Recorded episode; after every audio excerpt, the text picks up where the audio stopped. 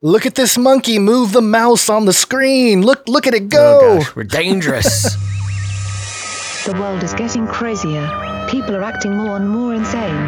The end of the world is tomorrow. T- Tomorrow. Tomorrow. There's only one thing to do when the world is falling apart. Listen to Basil and Gonz as they discuss this week's news and events through the lens of Bible prophecy. You are listening to Canary Cry News Talk. You are listening to Canary Cry News Talk. Today is August 26th in the year of our Lord 2020. This is episode 235, and today, mortal head wound was healed. And you know me, I'm your best buddy Basil. And this is Gonz. Welcome back to another podcast episode where we broadcast live on multiple streams, including the YTs, you know, the YouTubes, Oh, wow. and also the uh, the Twitch and the Facebook and DLive as well. We got the one viewer on DLive right. right. now. So, what up, DLive guy? all over the place. We are uh, trying our best. We've kind of got to do some experimentations. We'll see if the connection is a little bit better out there for our live viewers. But those of you who subscribe to the podcast on Apple Podcasts or wherever you listen to podcasts, you're getting such a clean feed right now. You're so excited, and we're excited for you. But uh, we're back, Gonz. We uh, missed Monday's show for some unforeseen, Yep. unforeseen reasons. Was not planning on missing that show, but uh, uh, had some things come up that uh, made it literally impossible to do the show. So we appreciate everybody's patience and forgiveness for that. But we are back, baby, and we are back on time, back on the air. Um, Gonz, did Yep. you do something on Monday? Yeah, I published a couple videos. I did a a uh, a clip from I think it was episode 233 where we discovered that they're auctioning off an abortion. Oh my gosh! So uh just made a little clip of that. oh, the uh, Uh, Satanic the Temple. Satanic Temple. Yeah. Yeah. And uh, also did a little uh little mini research video on Moderna, hmm the company that's uh doing the mRNA vaccines. And the more I look into it, the more I'm like, uh-uh, don't touch it. It is uh very troubling. Unknown. And it's not well, it's it's not just the unknown, but it's this idea that uh, there's you know they're they, they're giving billions of dollars and making deals for millions of vaccines for a technology that again you don't have to be like a fringe conspiracy guy to even look at this and be like yeah this isn't good because you got big pharma moving away from the research and technology because of the problems it causes uh, you know in, in trials and stuff Mhm. and uh, the CEO, who's listed on over 100 patents by Moderna, is not a scientist. You know, Oh, he's right. he's uh, he's just a, a a marketer basically. Right. You know, they've done a really good job raising a lot of money, but they've haven't really had any kind of product to show for it. But hey, we're gonna solve the Ronas with this new tech. it's just really troubling the way uh, the guy who founded the company left because of the unethical decision making that was happening at the company. So Oh wow! I don't know. You, you, you know don't that. even need to. Yeah, you don't even need to be all conspiratorial to be like, yeah, I don't know why they're pushing this hard. You know, Yeah. with, with other uh, the EU, the US, uh, Operation Warp Speed, the whole deal. It's kind of troubling to say the Operation least. Warp but, uh, Speed. Well, great. Everybody listening, make sure to head to the uh, Face Like the Sun YouTube channel and check out that video. Sounds like you got a lot of good stuff in there, Gonz. I want to thank Jim in the Canary Cry community on Facebook for uh, sharing with me a video of a cat uh, on a pirate ship on top of a Roomba. It uh, made my day. So thank you very much, Jim. Um, very meta. Yes, very, very meta. And if you want to see that great video, uh, go to Canary Cry Community on Facebook. Remember, you got to answer some questions. Have you listened to the podcast? Where do you hear about the community? You got to answer those, or else you won't make it in. But um, anything else, Gonz? Do we need to go? I, I see you've made some notes here. In our notes, Yeah. you've got Gonz getting old. Tell me, Yeah, tell me I- about that. t- I tweeted this out last night, but I had a moment last night that I've never had before, and it was a little frightening Mhm. because I was sitting there thinking, and uh, I was thinking, oh man, you know, it really, really sucks to be 38 years old. And then I realized I'm not 38 yet. Ooh. I have a few more months before I turn 38. It, it was the first time in my life where I'm like, whoa, I don't know what how old I am, and I had to like think about it and do math Yeah. to figure out exactly how old I was. And uh, yeah, I asked the people that uh, that are out there older than I am if this was a feature or a bug of getting old. because on one hand, you know, if you can't remember, then hey, you know, just live life moment to moment. Right. But then also, uh, not good that you can't even rem- remember how old you Oh, are. It's just God, I've never had that happen before. It's like I'm looking into Brain's my own getting, uh, future. I know, yeah, it'll happen to you, and I, I, I hope it happens on air. Okie dokie. Well, Basil is 56, everybody. Little did you know. the secret's out. Yep. Or 16. Can't Okie dokie. Well, should we get into it here? What do you think? Yep, let's do it. Okay, let's start out with the flippy update. Flippy update. Do you want fries with that? Okie dokie. For those who don't know, Flippy is the colloquial name for the disembodied robot arms that are uh, taking our jobs, enslaving our children, and flirting with our spouses. We use Flippy as a conversation, uh, exploring all the ways that robotics and artificial intelligence are sneaking their way into our lives, and what does that mean for the rest of us?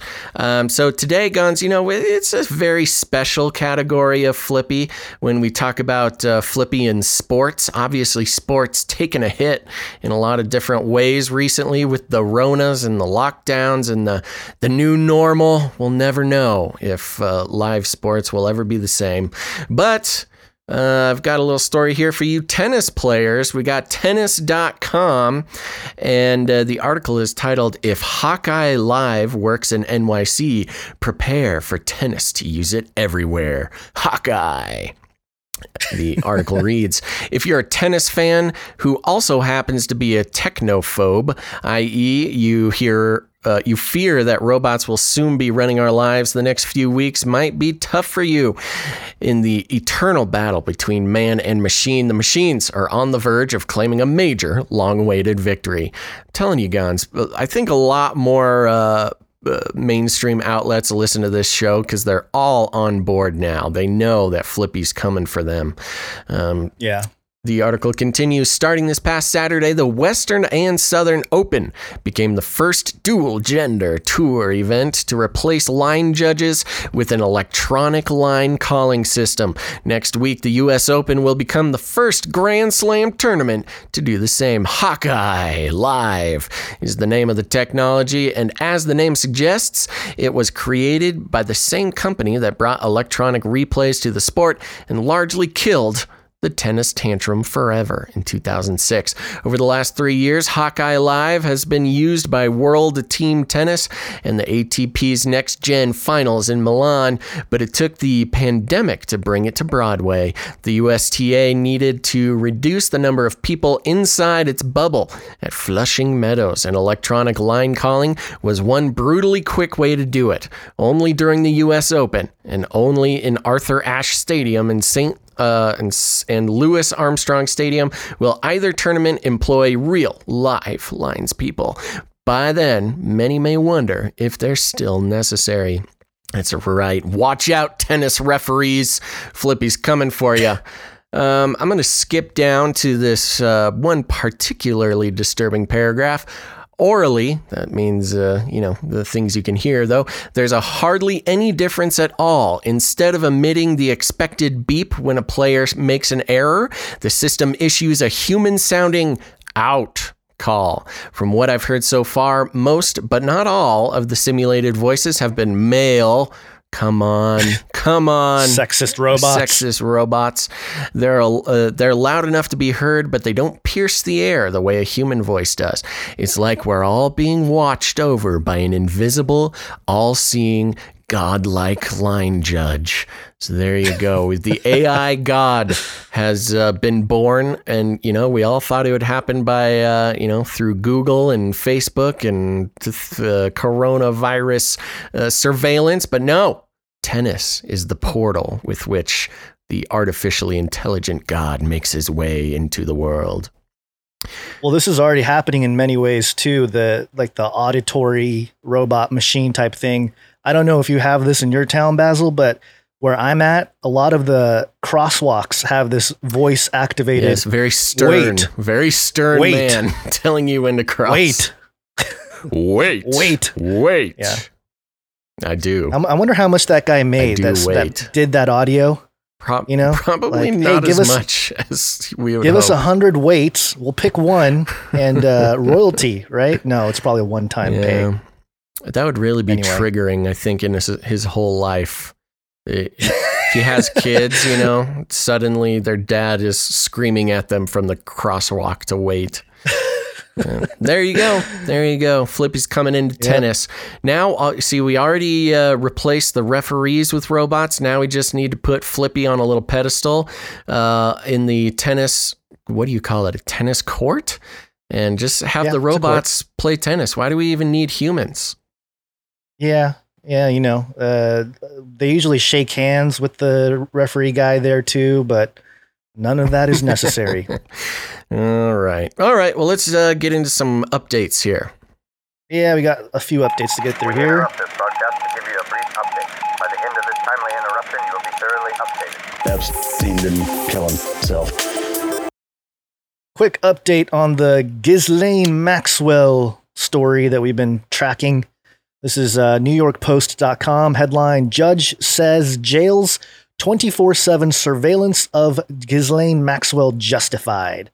And uh, a few weeks ago, they were uh, complaining. Uh, Ghislaine Maxwell and her legal team was complaining that hey, they're they're uh, uh, unfairly treating her in this prison or this uh, detention center. But uh, apparently, federal judge says, nope, that's okay. Let them treat her, you know, more, I guess, onerous, under onerous conditions, is the way they put it there. So, uh, just a quick update on that one because, you know, we're just keeping track. Uh, so, unless they, uh, maybe they know about the body double switch out or whatever, and they're just trying to prevent it from happening. And, uh, or this is just one big ruse and it already happened. She's already dead, Basil. Did I lose Basil again? Oh no. Beep, boop, boop. I'm back. Okay, so I, I turned off your channel on Audition Okay. uh, to see if that'll help because I think a lot of the audio, too much audio recording taking place. I Oh, know, you know we what? have- I did the wrong one. We have conflicting ideas about the problem here, but we're tracking it down, folks. But yeah, I, uh, don't worry. I tuned into the live stream, and uh, there, I, th- I think this judge has a has a point. 24 sa- for 24/7 surveillance of Ghislaine Maxwell is justified, and I think anybody saying otherwise uh, is very suspicious. It's part of the deep state plan agenda, Something. something like that. All right, moving on here. 33 is the number of completion of the Great War. Lots of 33 happening. Biospace.com case report 33 year old man caught COVID 19 twice. Got it twice. Twice. Oh, what does this here, mean? although, yeah, although there have been unverified reports of people getting repeat cases of COVID 19, there have been significant question. Uh, questions as to their reliability. Now, a case report out of Hong Kong cites a 33 year old man treated in March at a hospital for COVID 19 who tested positive at the Hong Kong airport on August 15th. He was returning from Europe. He has no symptoms this time. Um, yeah, so 33. There you go. Why 33? I don't know. Did he did he age up between March and uh, August? Apparently not. That's possible. Apparently his birthday. Well, I, I don't know. I mean, maybe he was. Yeah, they would. I don't know. Anyway, there's one 33 update. We got another one too, which is even more crazy. 33. 33 is the number of completion of the Great War. Did, did, were you going to say something? nope. Okay. Uh, this is wavy.com. 33 inmates at Williamsburg jail test positive for COVID 19. Oh, watch out, inmates. Pretty convenient number. Where's Uh, Williamsburg? Sounds like Virginia. an East Coast thing. Yeah. Okay. Yeah, I think it's Virginia. Uh, officials at the Virginia Peninsula Regional Jail in Williamsburg say a recent round of testing has revealed 33 inmates in one housing unit are positive for COVID 19. Why not 34? Uh, why not 32? I don't Oh, know. Man. Yep. Got to be 33. Of All course. right. And for those who don't know, if this is your first time tuning in, we'd like to track 33s popping up in the news because uh, 33 is a well known messaging number, a very important number in uh, a lot of the mystery schools. And as far, if you believe in the Illuminati or Freemasons, uh, you know, trying to rule the world, type of situation. It's it's an elite messaging number. So when it shows up uh, strangely in strange places, and often uh, there's some sort of messaging going on. Uh, unfortunately, Gonz, you or I are not in the Illuminati, so we don't know exactly what the message is. Unfortunately. Unfortunately, but uh, but there you go. We we just like to point out when it shows up, something's happening. Have you ever been recruited by them? Um, if I told you, I'd have to kill you. Oh, okay. All right. Well, then you've done better than I have. I've, I've never gotten the, the letter, the letter of intent, you know? or Yeah, like, a, a, when the owl shows up uh, and drops the letter off at your house. Yeah. uh, you know, someone who was recruited is Carl Teichrib. You should go listen to the uh, the early uh, first interview with Carl Teichrib. He talks about that. I did not know that. They tried to recruit him. You don't remember the conversation we had with Carl the first time he was on? You mean like the one eight years ago? No, I don't remember that. Okay. I don't remember my age. You don't remember podcast episodes we've done. Uh, there is one more quick 33 update that I didn't include uh, in the notes here, but I'll just read the headline. Qualcomm, hmm you know, the big uh, company Qualcomm begins small business accelerator program with 33 businesses. Ooh, you okay, okay. Yeah, Sounds not good. 32, not 34, but 33. Gotta have the 33. That's the magic number. Magic number. All right, and then a couple uh, couple mask updates. If you're working alone, wear a mask. Wear a mask. The mask's not for you. It's to protect the people you care about. PRNewsWire.com. Men who wear a face mask are sexier, according to U.S. women. did, you, did you know this, Basil? Oh my gosh, I did not know this. If you uh, if you're having trouble with the ladies, wear a mask. Apparently, Wow. Yeah. Is it sexier because then you can't see their uh, you know, their teeth yellowing Face. or their their shaggy beard or something?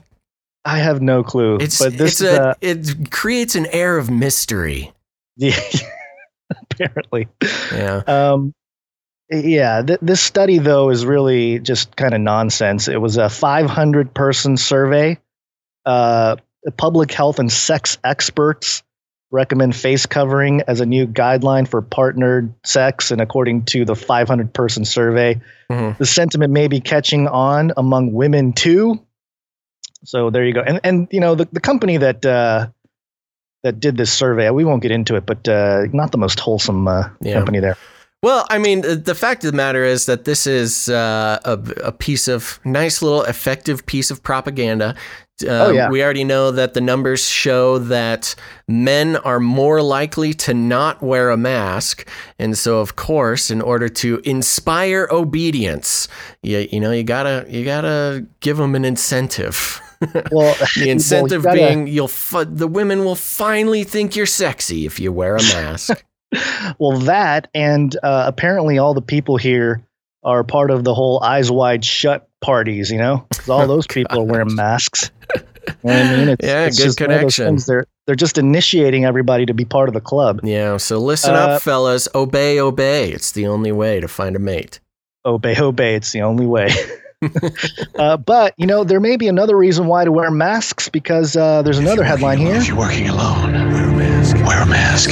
The mask's not for you.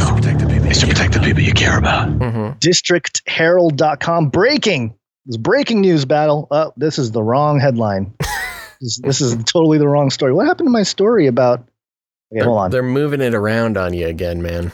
Eh, no hold on let me find That's it what happens. it. They see it in our uh, our notes doc here, and they're like, "Uh oh, we can't have them talking about this on the show.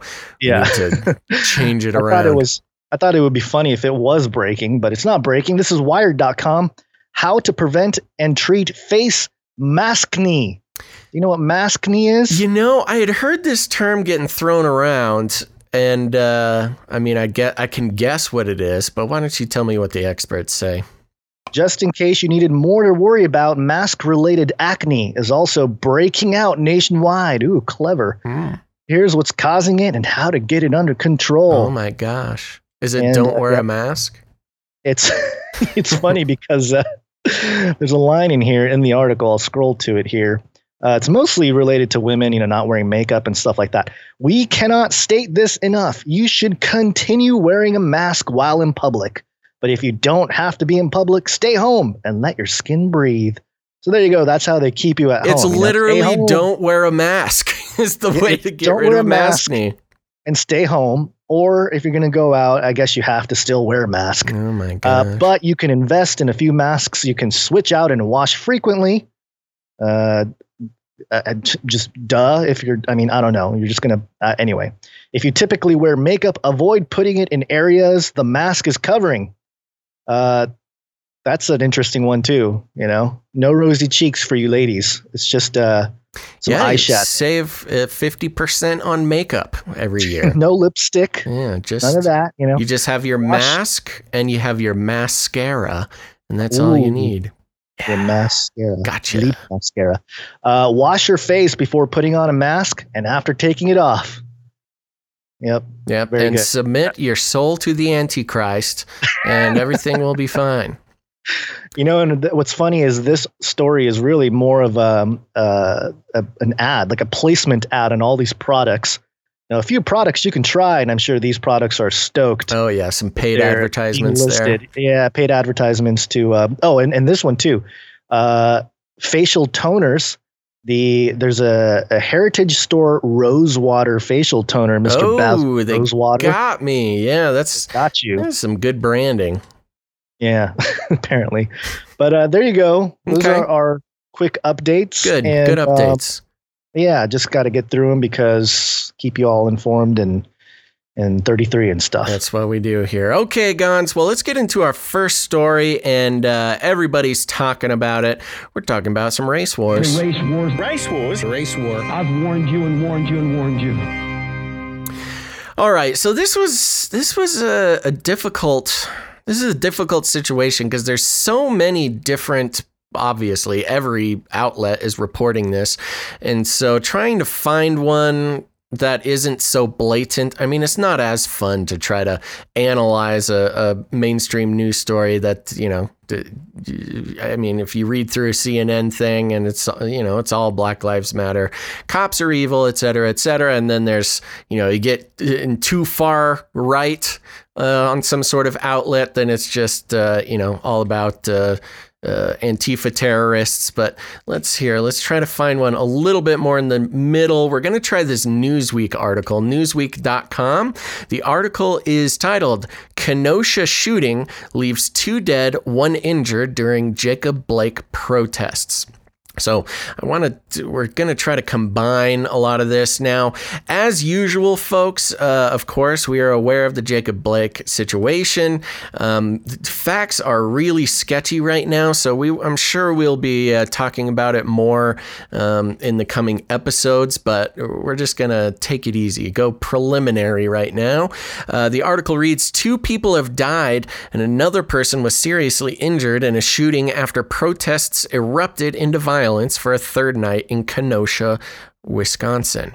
Jacob Blake's shooting by police in Kenosha on Sunday has ignited fresh protests against police brutality and racial injustice in a number of cities across the country. Three months after the killing of George Floyd in Minneapolis sparked a national reckoning. You know, the timing on this is incredible. It, it had just sort of started dying out, and, uh, you know, all the uh, protests and things like that. And you know this because suddenly on Instagram, everybody is posting, don't forget, we're not slowing down, we're keeping the momentum. Keep rioting, keep protesting.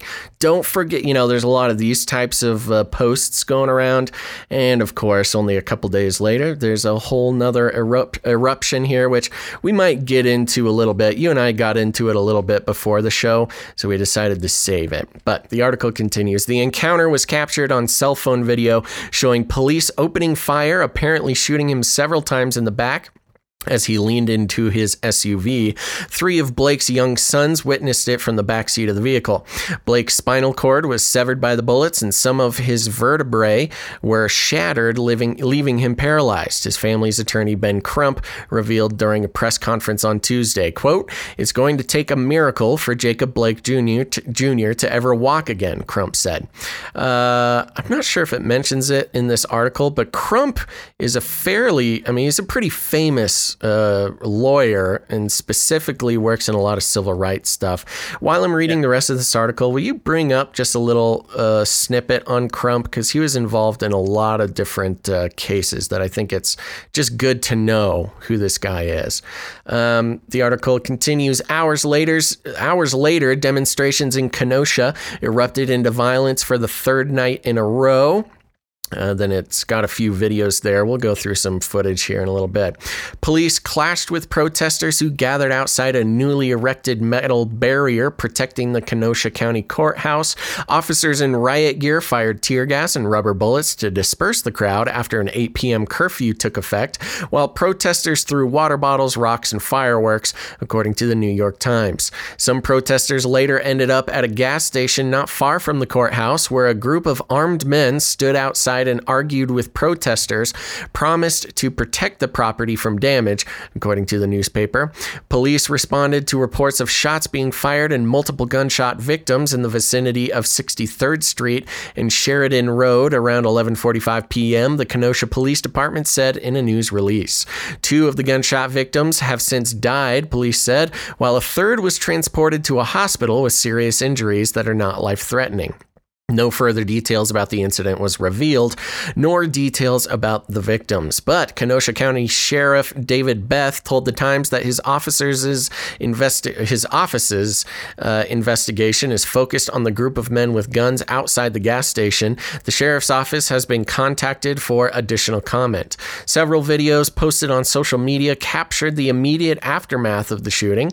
Reporter Drew Hernandez shared a clip on Twitter where several shots are heard ringing out. Several people are seen crowding around a man who appears to have been shot in the head and applying pressure to his wound. Quote, it appears an armed citizen ha- uh, was defending the car dealership and opened fire on the rioter who was attempting to vandalize or burn the dealership down. He wrote in another tweet, quote, someone has been shot in what appears to be in what appears to be the head while looting a car shop. Elijah Schaffer, a Blaze TV reporter, tweeted alongside a video showing people tending to the man's injuries. Quote, I cannot confirm the exact wound location, but he's white and losing a lot of blood. Shelby Talcott, a reporter with the Daily Caller, tweeted that her colleague Richie McGinnis carried one shooting victim into a car. A video she later showed shows several several okay. a video she later shared shows several people placing a wounded man to uh, what the heck placing a wounded man to a car across the street from a hospital. Quote, the victim is at the hospital. Richie McGinnis is there. He's okay. Said he believes a second gunshot victim just arrived. She wrote alongside the video. In another video shared by Schaffer, a witness is seen speaking to a police officer uh, about the perpetrators of the shooting. Official witness uh, making a statement to officers that it was the Boogaloo Boy militia protecting a business that was being destroyed, Schaffer tweeted. A second witness told me the the same account off camera. The Boogaloo, also known as the Boogaloo Boys or the Boogaloo Movement, is an extremist group whose members have reportedly shown up at protests against police brutality as well as protests against stay at home orders amid the COVID 19 pandemic in recent months. According to the Anti Defamation League, those who have become associated with the term range from militia groups to white supremacists. This, art, uh, this article has been updated with additional information. So there you go. That was the most uh, sort of uh, neutral article that I could find about this. Um, of course, there's other articles and other videos out there. Uh, watched a lot of videos.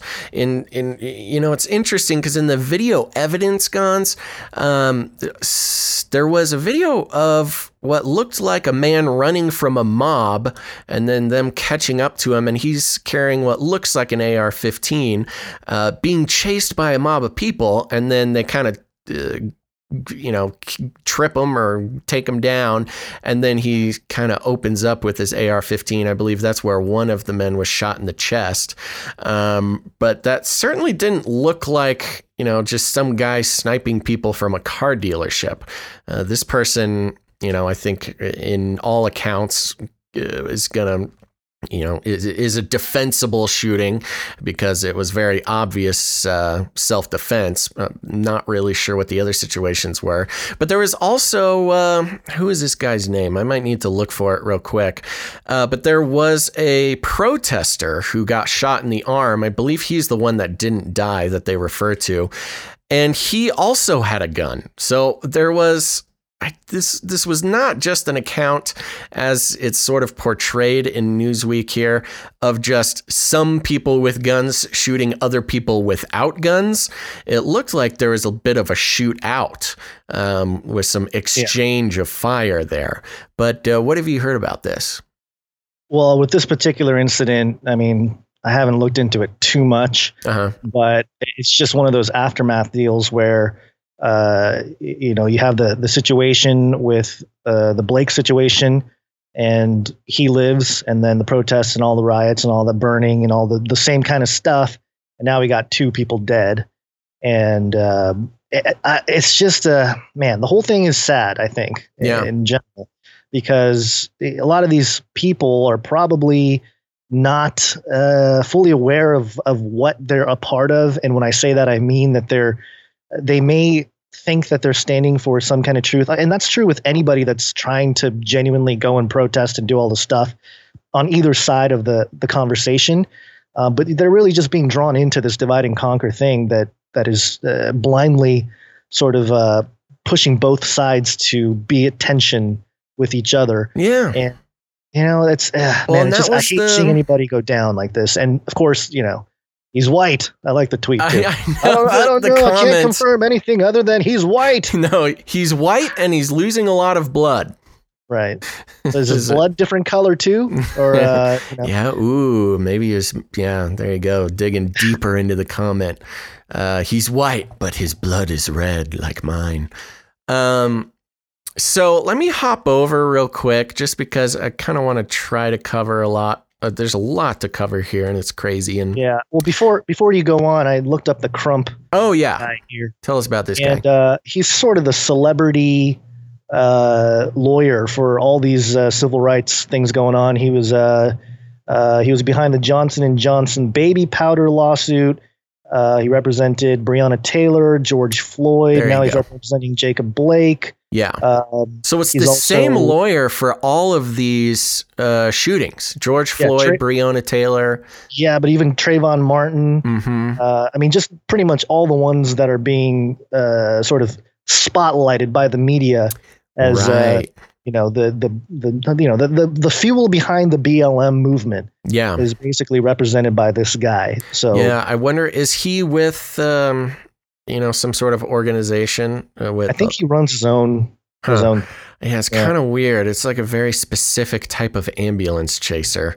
I'm not sure uh, exactly what to think about that yet, but you know, it's the same guy taking on all of these cases uh, that have popped up over the past few months, and you know, they're all the ones connected with the the rioting and the looting and the protesting there you go. Mm-hmm. All sorts of different ways of, that it's manifesting. Um, so yeah, that Crump guy. I don't know. We might have to look I, into it a little more.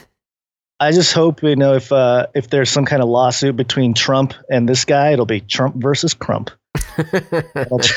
well, who is that other? Who is Stormy Daniels' lawyer? What was that guy's I name? Don't, I don't remember. Shoot, I forget it. It seems like such a lifetime ago. Michael that something. Uh, I forget, but he was talking about running for president against Trump, and then of course he uh, he got caught extorting Nike uh, for for you know all Michael sorts of, Cohen. Yeah, uh, it was it that guy. I yeah. don't remember. I, I thought it was a, like a more Italian name, but that's okay. It's not important. So let me jump over here to uh, District Herald. This is a right leaning outlet here, um, but uh, you know it'll make a couple points. Call the police. Trends on Twitter after Kenosha Black Lives Matter rioter calls for help from law enforcement following shooting. This has been something that's been sort of mocked and called out uh, on the right for a while, uh, even with some other um, shootings back in the whole statue tear down uh, phase of things um, you know, a, a, mob of people chasing a, uh, you know, a person on the right, and then the person on the right pulling their gun in self defense, and then all the rioters shouting, "Call the police! Wait, defund the police! Wait, I don't know." Do something. Um, the article reads Call the police was trending on Twitter after Kenosha rioters screamed for help from law enforcement following one of the shootings on Tuesday evening. Multiple people are injured, and there are reports of numerous shootings in the city. At least three people were shot, with uh, much of the carnage captured on video. In one of the videos of a man who had been shot in the head, a man helping him can be heard screaming for someone to call the police. Uh, then they got some tweets there to make a point. Independent reporter CJ Halliburton said that people are getting shot all around us during his live stream as gunshots rang out. The social media commentators mocked the fact that the Black Lives Matters rioters went from defund the police to call the police so quickly. Uh, quote, the Wisconsin BLM anarchists said, call the police after they were shot. Uh, but just the night before, they tried to burn all the local precincts to the ground. Republican activist Michael Coudrey tweeted. I'm going to scoot down here. They just like posting a lot of. Uh, uh, it's weird because I I don't have the same article as you. Yeah, actually, I'm looking at it now, and they've changed it. Okay, yeah, it's like much shorter than what you're reading. Yeah, let me see here. Can find something else. Oh, yep. Okay, uh, this is from another article, uh, or maybe it was the one I meant over on District Herald. Um, let me scroll down to some of the, the the facts that they were talking about here. Lots of videos, really mm, kind of gruesome. A lot of these videos of the shootings here. Eh, I don't know. Maybe we'll wait for some more facts to come out. People are just posting tweets and videos and stuff.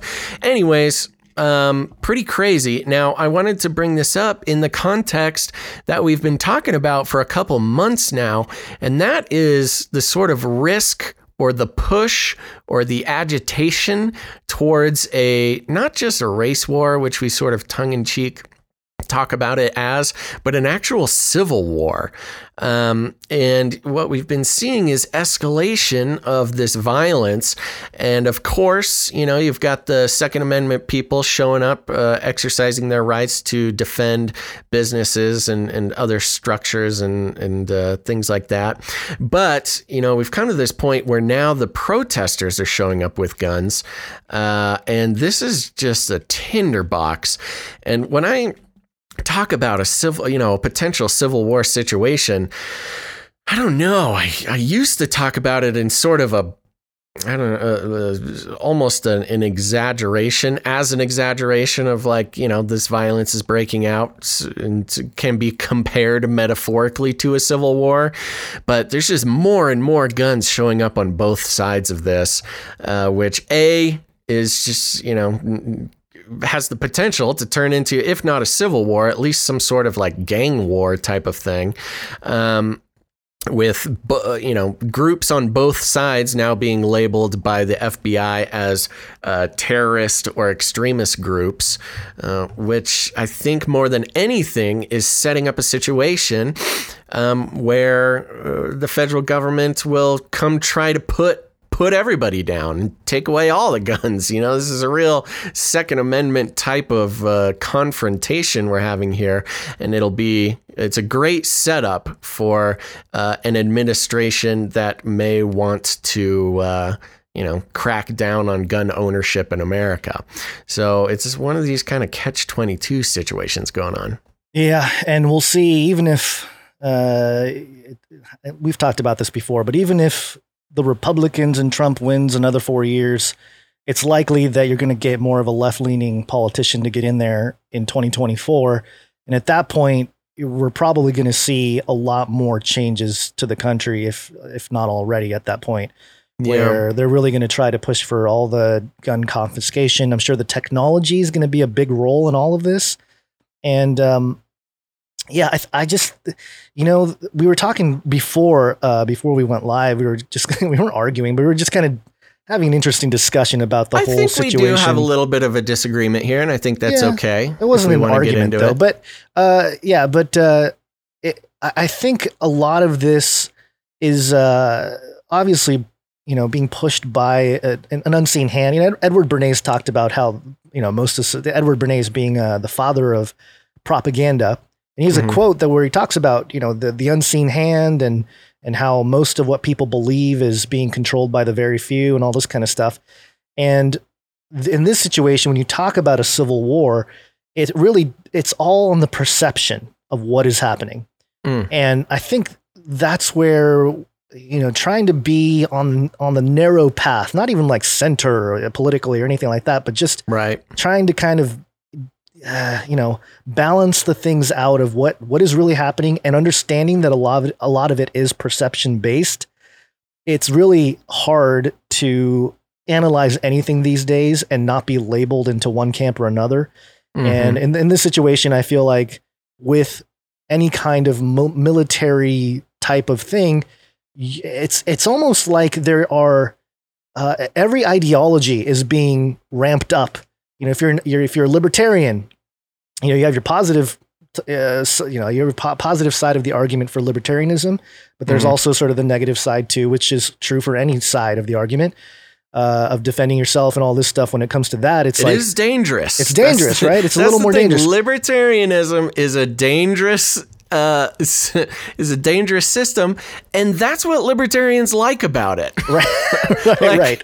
Yeah, don't hear me wrong. When I say libertarianism is dangerous, I'm not saying it's bad necessarily, but that's why people don't like libertarianism is because there's not, you know, people like to have boundaries. Right. They like to know what they can and can't do. And I'm just talking about, you know, what you might call the sheeple or just Right. the regular, you know, people who who value safety over liberty. And libertarians are opposite. They want liberty no matter how dangerous it is. Right, right. So you got those people being fired up with all this going on. You also have, you know, the racial divide, obviously the group being labeled Boogaloo boys or whatever. hmm We ta- we've talked about the black militia out there walking around with guns Yeah. and, you know, making their their presence known. Uh, but then you also have the police state that's that hasn't gone away. You know what I mean? Like the police state itself that you know, at the beginning of uh, 10 years ago, when we talk about conspiracy theories and the New World Order, it was all about this uh, overpowering police state that would come in and try to take over the people and, and the, the people's rights and all this kind of stuff.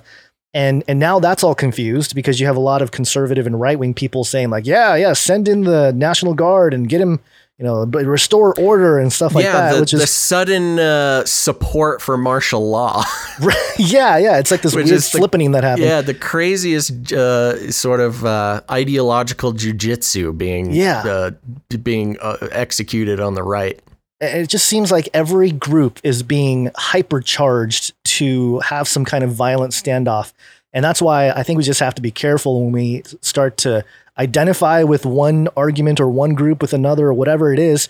You're being profiled. You know, you're being profiled, and it's much easier to to uh, herd the masses into some kind of group and and do it like that than it is to uh, you know have some kind of uh, random, I don't know, like rogue guy like us, Basil. We're rogue. We're Mm-hmm. Oh, rogue we're from dangerous. all political, all political uh, affiliation, uh, which which is good and bad. You know, we we don't have to answer to anybody except God, but also uh, we don't get the kind of uh, sponsorship that you would get, uh, right. From, or the from- enthusiasm. or the enthusiasm of the the QAnon folks or anything. You know, we're we're just yeah, we're not going to ride those trains as they come through, it's a narrow, unpopular path. We're, we're like we're like the tortoise, you know. We're just kind of long and steady, right? That's right. I'm not going to jump on the the hare there, but So Uh, did sorry, I no, don't go want to ahead. cut you off if you're if you're working your way towards something. Well, um, you, did you want to look at that footage? Talk about the whole situation with. Uh, I think Uh, we should do uh, we should do opening statements. I think this is Okay. going to be an ongoing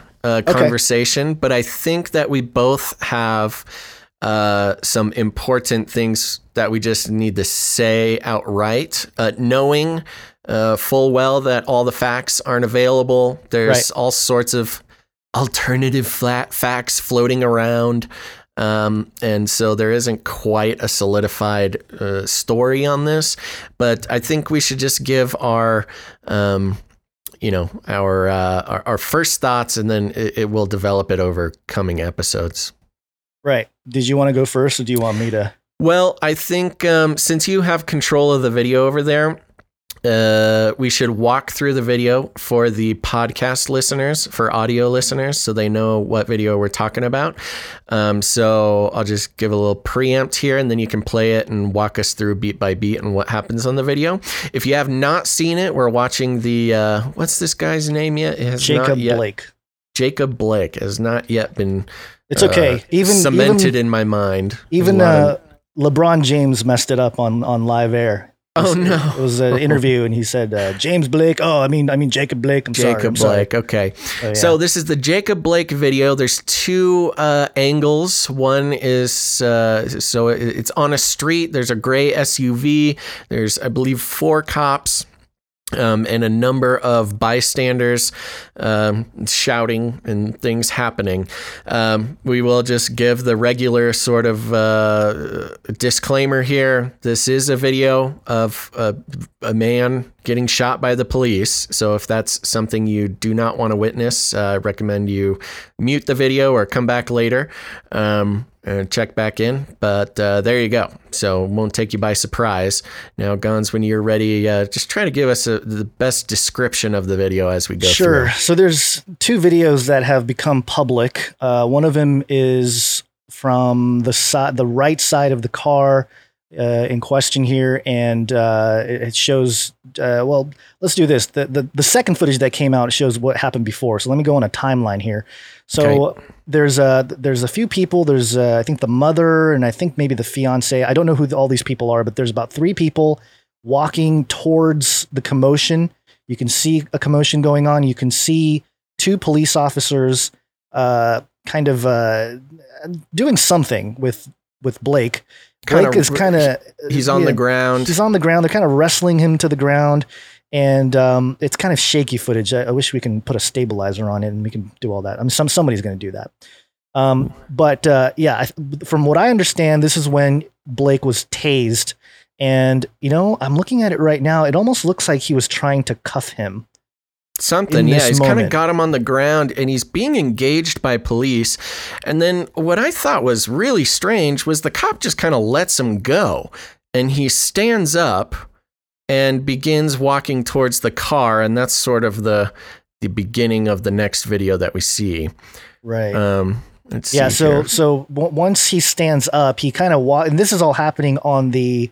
Uh, if you're if you're looking at the car, it's the left. Well, it's the right side of the car. It's left side when you're looking at it. And yeah, once he gets up, he walks around the front of the car, and the cop is kind of like walking behind him, right behind him, Right behind gun him. pointed at him. gun pointed at him, and and he and this is where there's some still frame shots that people have pointed out. It looks like he's got a knife in his hand. Very hard to tell with all these you know the grainy footage there. Um, and he walks towards the driver's side of the vehicle.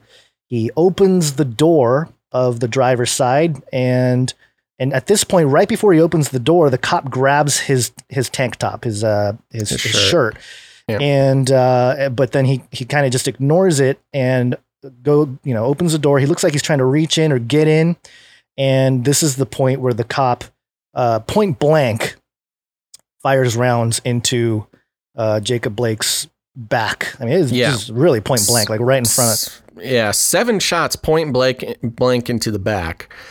Now, there's been reports that we can't really uh, solidify right now, but there's been reports, like you said, that he had a knife. Been reports that he claimed to have a gun in the car. Uh, been reports. Uh, there's background reports on him. You know uh, that he has a, a number of uh, criminal. I guess Yeah, a- there- a number of things on his record. Yeah, And that, that part of it I think really- is fairly. That part I think is true. I actually found, and I, I don't know if I can pull it up right here and now, but there was an article from 2015, uh, same area, um, named Jacob Blake, and and I think there was a Kenosha County case number that came out. Uh, that that's public now, but it was true that he did have an arrest warrant out for some kind of sexual uh, assault, as well as back in 2015 he was I don't know if he was arrested at that point, but yeah, you know, I don't want to go into it too much because the point is, yeah, he has a criminal record. Yes. But my, my, thing is, I'm not sure if the cops knew that at the time, so I'm not uh, even sure if that's a valid. I don't if, see if, if it's I, even important. Because I, I, I actually do think it's important if the cops knew or not. No, because, I know. That's what I'm saying. I okay, think okay. it is important if they know or not. If they right. didn't know, you know, that sets up a different situation than if he if they were aware of who he is and his record. Right. So right, right. that's a detail that we don't know that will, you know, uh, add to the conversation eventually. Right. And so, so if if they did know, which if because there was a, a domestic abuse or some kind of domestic uh, situation, which is why the police were called in the first place. With uh, mm-hmm. I think it was a fiance. I think yeah. she was the one that called the cops, and so uh, on the way, if they did do some kind of profiling of who it is they're you know going okay. to uh, you got it a little mixed up here. Here's okay. the situation. There's a domestic dispute between two women. I think uh, i don't know exactly who they are. They may have been like his ex and someone else. Okay. The cops had been called out to the domestic abuse abuse uh, a domestic incident between these two women. And uh, blake came later to try to help break it up or try okay. to help, you know, mediate the situation. Now, something happened where Blake ended up getting in that little tussle with the cops. He calmly walks around the front of his uh, SUV, the cops with uh, their guns drawn, following closely behind. He opens the door to his SUV. He leans in. By then, the cop has him by the shirt um, and then fires seven shots into his back. Now, I'll just start out first, Gonz, which is you know, all things considered, even if he has a record, even if, you know, if he said, I'm going to go get my gun and shoot you cops, that's a, obviously a different situation, but that's, that's an unconfirmed thing. But knowing what I know about uh, excessive force. Also, I'm I'm taking from some experience with firearms training and certain types of licensing. I've taken a lot of classes. This is this is an area I don't talk about it a lot, but I have a, a certain amount of knowledge about the use of force and especially with firearms. I was a little bit uh, taken aback by the fact that the cop was right on him. I mean, he's holding him by the shirt.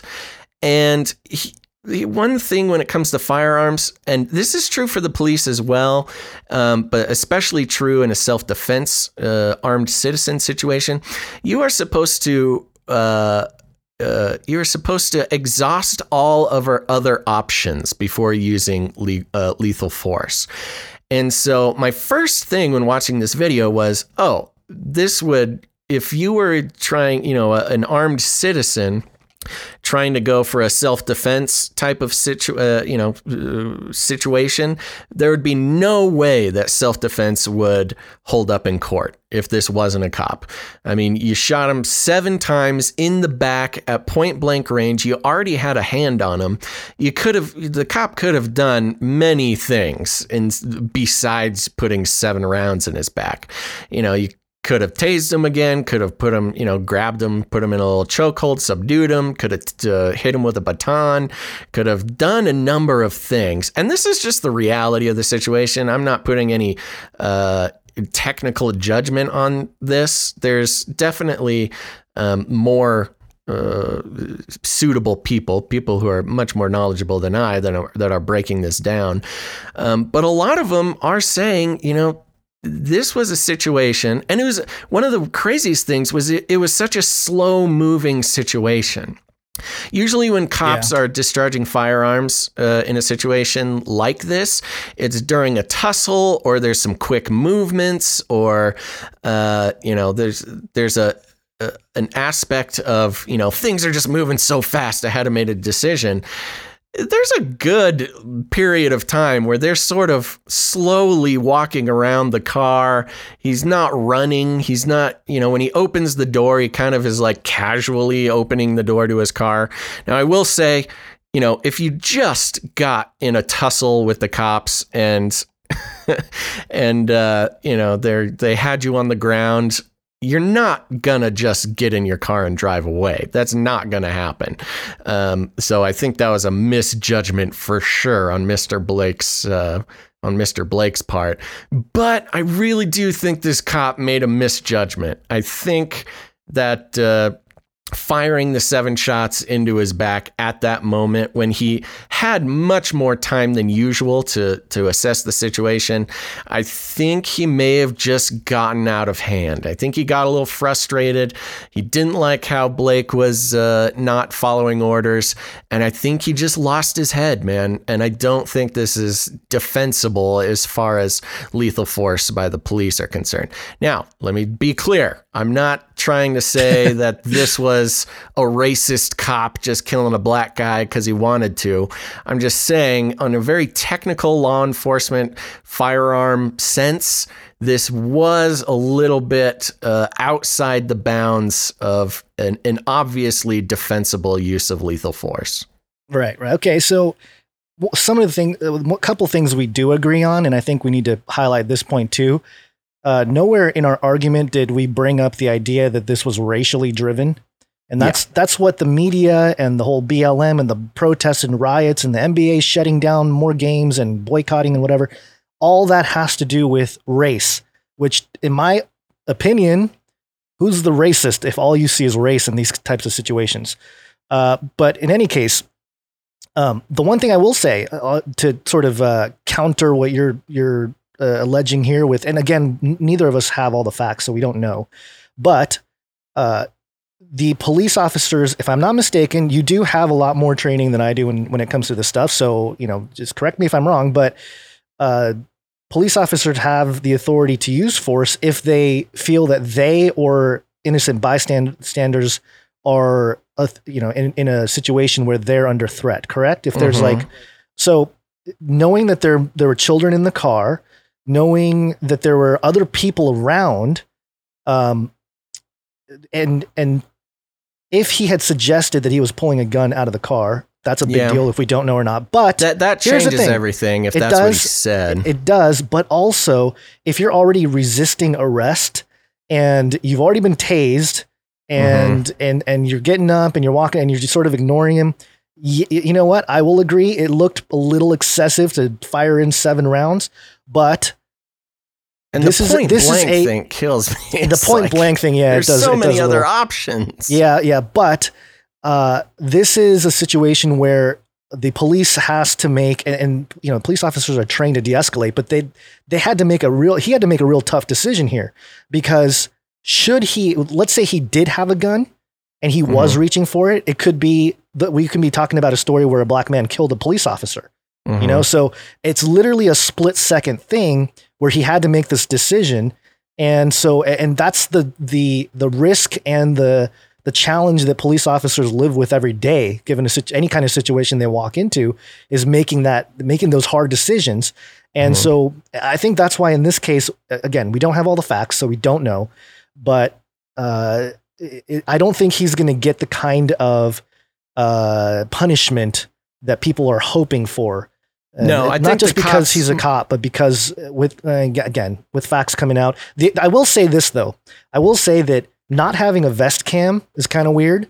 Um, yeah. I think the county or the the area had some kind of plan to implement it in like 2025 or something like that. Oh, the they don't even have any in that precinct. No, I don't think they. County? I don't think they do. Oh, yeah, it was it was something that they. Yeah, so it was it's something, and that's what's really interesting about this whole thing too is because defund the police, defund the police. Well, then you're going to have a lot more of this type of stuff with mm-hmm. a lot less, you know, and information. They're not going to afford video. not going to be able to afford video. Body so, cams, yeah, yeah, and knowing. I mean, here's the thing too: cops have to know at this point that there's probably people, you know, uh, videotaping the situation.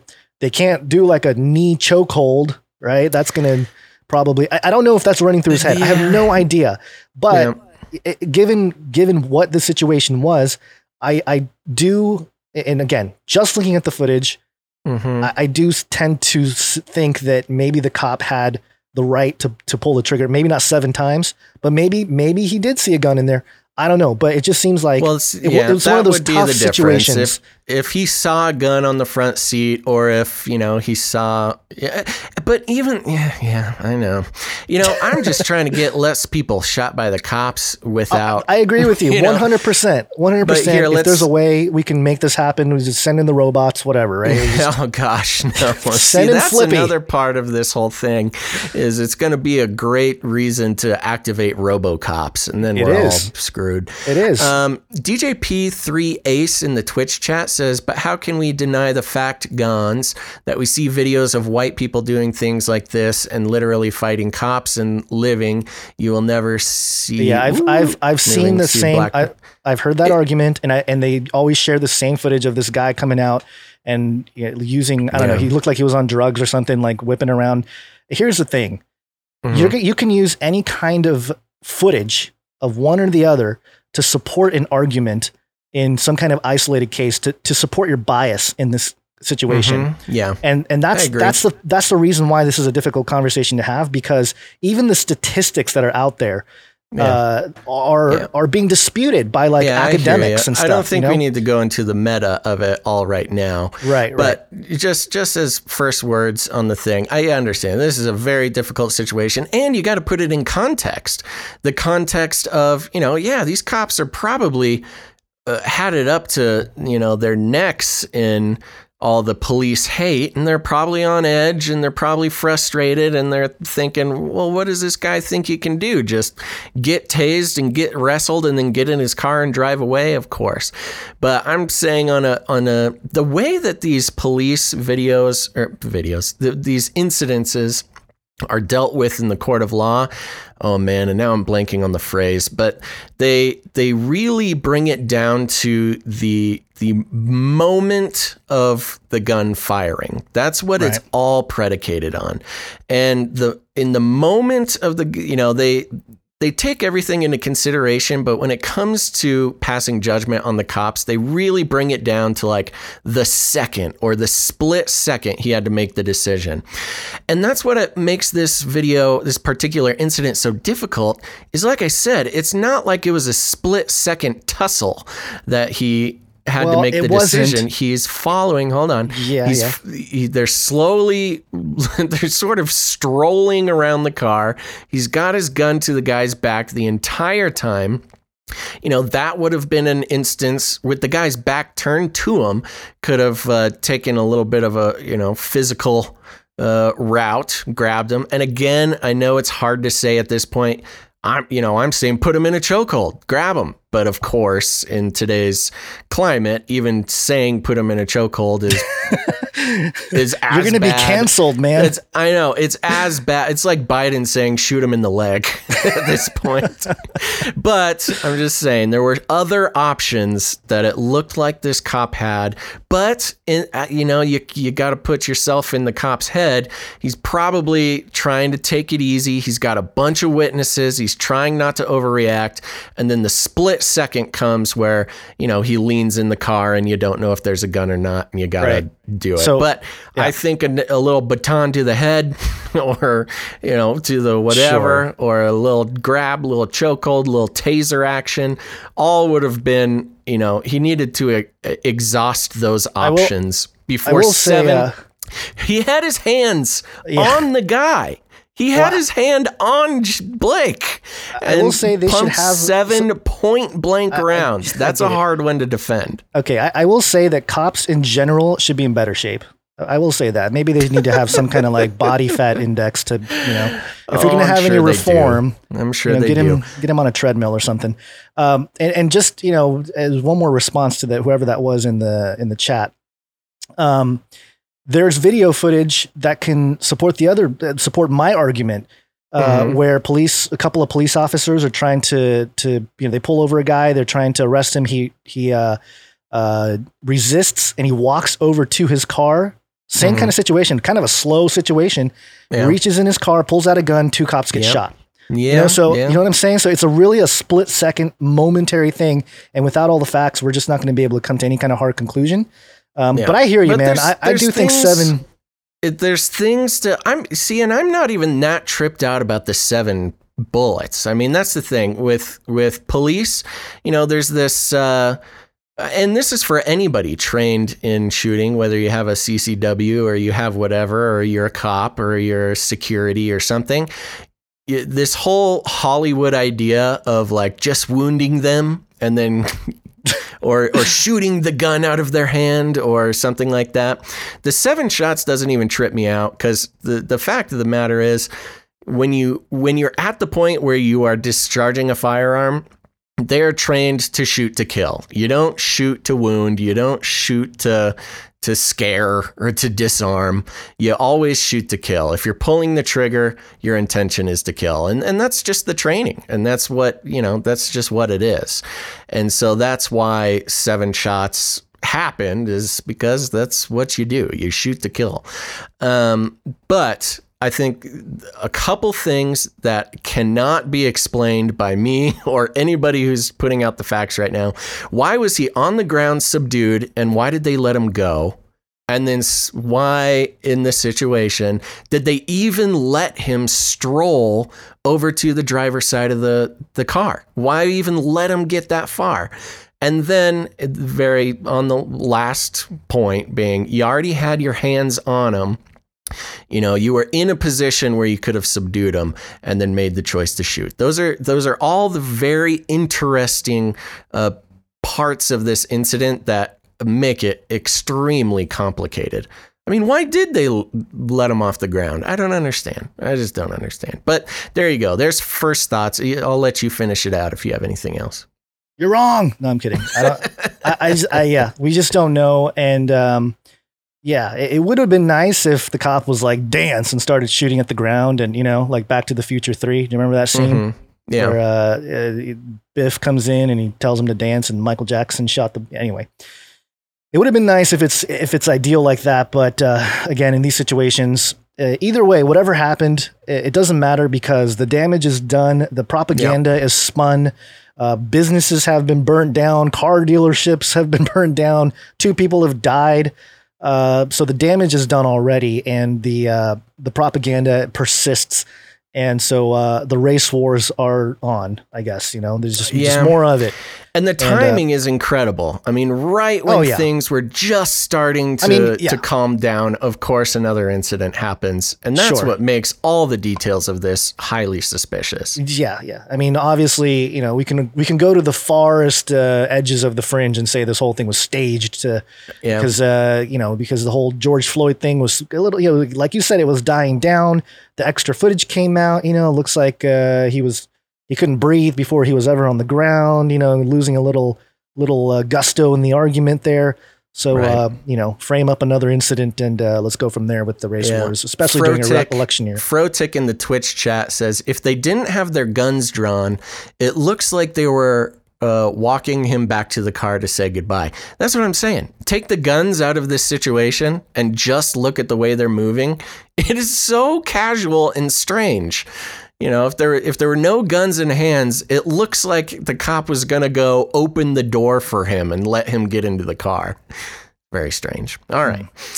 Um, okay, should we move on? Let's of move on. course, of Yep. course, we'll be looking at this more as more facts come out and as more propaganda comes out and as more riots happen and everything. But this uh, uh, this happened and it led to more uh, pr- riots. I mean, they were riots. They were destroying public property, which led to uh, armed citizens uh, getting in a shootout on both sides there. I mean, this one guy is like a martyr. You know, he was uh, one of the rioters, and he's, I mean, this dude's arm got really messed up uh, from a rifle round. And there's all sorts of pictures, but one of them is he's got his arm all screwed up and he's holding a pistol. He was obviously armed, and you get shot at when you shoot at people. That's the thing. That's the thing. Yep. So, yeah. All right. Uh, yeah, and um, I'll just read this headline to close it out. This is the independent.co.uk. It Mhm. doesn't matter if Jacob Jacob Blake committed a crime. Doesn't Mm. matter. Doesn't matter that he was a and that's a whole part of this too. Is like it doesn't matter how uh, this. I'm just going from the part of the conversation that's going on. I haven't quite decided on this. It, I understand where they're coming from, but the point that you know, yeah, just because he got up and walked to his car doesn't necessarily mean that that's a death sentence. But uh, you know, it all depends if he had a gun in the car and stuff. But but I understand the conversation. a lot of variables. Yeah. All right, let's move on to uh, a big story, and we might even do a full on uh, live stream. Or actually, I think Friday we will do a live stream uh, surrounding this topic. Huzzah. And uh, it's uh, concerning Elon Musk. Anytime you see the four horsemen, it's something special. You are already sort of a cybernetic symbiote. Neural nets are taking over from regular programming. So you are connected. We are already connected, Basil. Entrepreneur.com. There's a whole bunch of articles coming out now about this. Elon Musk teases working Neuralink device reveal on August 28th. That's a couple days from today. And uh, this is a story by Steve Dent. Elon Musk has revealed more details about a promised development update for Neuralink, the brain computer interface designed to help folks with severe brain injuries. Musk said the company will show, quote, working Neuralink device during a live webcast on Friday, August 28th at 3 p.m. Uh, 3 p.m. Pacific. Um, and there's a couple tweets that Elon had sent out. And um, have you watched the video here? Oop, it opened up a whole Twitter thing. We'll do the video later. Uh, let's go on with the article. Last summer, Neuralink showed off its progress at a detailed launch event. A quote sewing machine robot would plant thread like electrodes deep into a human brain. Ah, which- that makes me cringe. I know, which would connect to a pod worn behind the ear that could then transmit brain signals over Bluetooth, allowing subjects to control a computer or have their brain activity monitored or hacked. I added that last part, but Bluetooth really couldn't come up with a better, more more uh, safer uh, communicate. Anyway, Neuralink said it first aims to help amputees or restore the ability to see, talk, and listen. While the company hasn't announced any human testing, it has been tried on primates, with Musk saying, quote, a monkey has been able to control a computer with its brain, which is not new. This they did this like a long time ago too. This is So with I- the Neuralink, though. I know, but they already. Uh, uh, I yeah. know. They did this we're, before. we're not impressed by your computer had- monkey, Musk. They had monkeys uh, control a robot arm across the internet like Yeah. 10, 15 years ago or something. Uh huh. Catch up, Musk. Okay. Musk said that, that the technology shown on Friday would be, quote, awesome compared to what we've seen so far. Quote, don't want to get too excited, but the potential is truly transformational for restoring brain and motor functions. He tweeted earlier this year. We don't have a link yet for the live stream, but the last event was streamed on Neuralink's YouTube channel. And uh, that's all for this story here. And uh, again, everyone's hyping this up. And uh, I get the feeling it's going to be kind of bland and, and maybe boring. I know it's one of those things, you know, especially because we've been following Neuralink for years. I mean, since it was first announced, this was like, well, I don't know, something like three to five years ago. He's been talking about this, maybe even longer. Probably longer. and yeah. so we've always been talking about this Neuralink, following the the news, following Musk's comments, you know, really building on this narrative of the Neuralink, and especially how uh, it fits into you know the worldview, the Canary Cry worldview, where that's sort of the beginning of the end, and obviously the connection with transhumanism and the spiritual ramifications of that and everything. So Neuralink, we've been following forever, and to actually have it, we're two days away, Gonz. I know. Two days. Um, so yeah, we might have to do some live commentary on uh, on that whole thing. We'll have to figure out how to pipe it in. But um, yeah, I think you're right. It'll either be incredible or it will be nothing. It'll, be just- like, look at this they'll monkey show it. move the mouse Yeah. on the screen. Look, look at it go. right. I mean, he's got to be pretty confident about something, though, if he's f- doing a full on, you know, press release, or not press release, but a full on demonstration and stuff. There's got to be some news that we haven't already heard of. Well, yeah. Well, you know, uh, it's not just all positive and excitement stuff here because uh, there's also a little bit of FUD. If you guys don't know what FUD is, it's fear, uncertainty, and doubt regarding this technology, and uh, that leads us to our second story about this uh, this whole situation here. You are already sort of a cybernetic symbiote. Neural nets are taking over from regular programming. So you are connected. And uh, my gosh, there's so many pop ups here. This is uh, dailymail.co.uk. Do you want to take this one, Basil? Oh, did I lose him? There you go. You back? I'm back. I'm back. All right, good. All right. That's not as bad. We, we haven't had too many issues, but No, it's it's been okay today, but we still have some. I know we still got out. issues. Uh, I was going to ask if you wanted to take this article. Yeah, I'll take this. Okay. We're going from uh, dailymail.co.uk. The uh, headline paragraph reads Elon Musk's brain chip Neuralink is plagued by turmoil, rushed timelines, and failed experiments on animals. Former employees claim just days before the firm is set to show neurons firing in real time.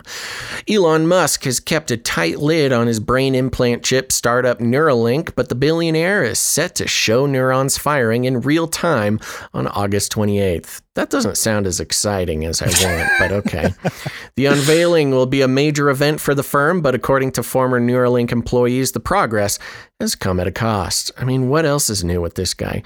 Ex staff member told Stat that the company is plagued by internal conflict and the slow pace of science could not keep up with Musk's demanding timelines. Mm, sounds Same- familiar. I know. Same story with uh, uh, his solar. What was it? Was he Solar City and also uh, Tesla?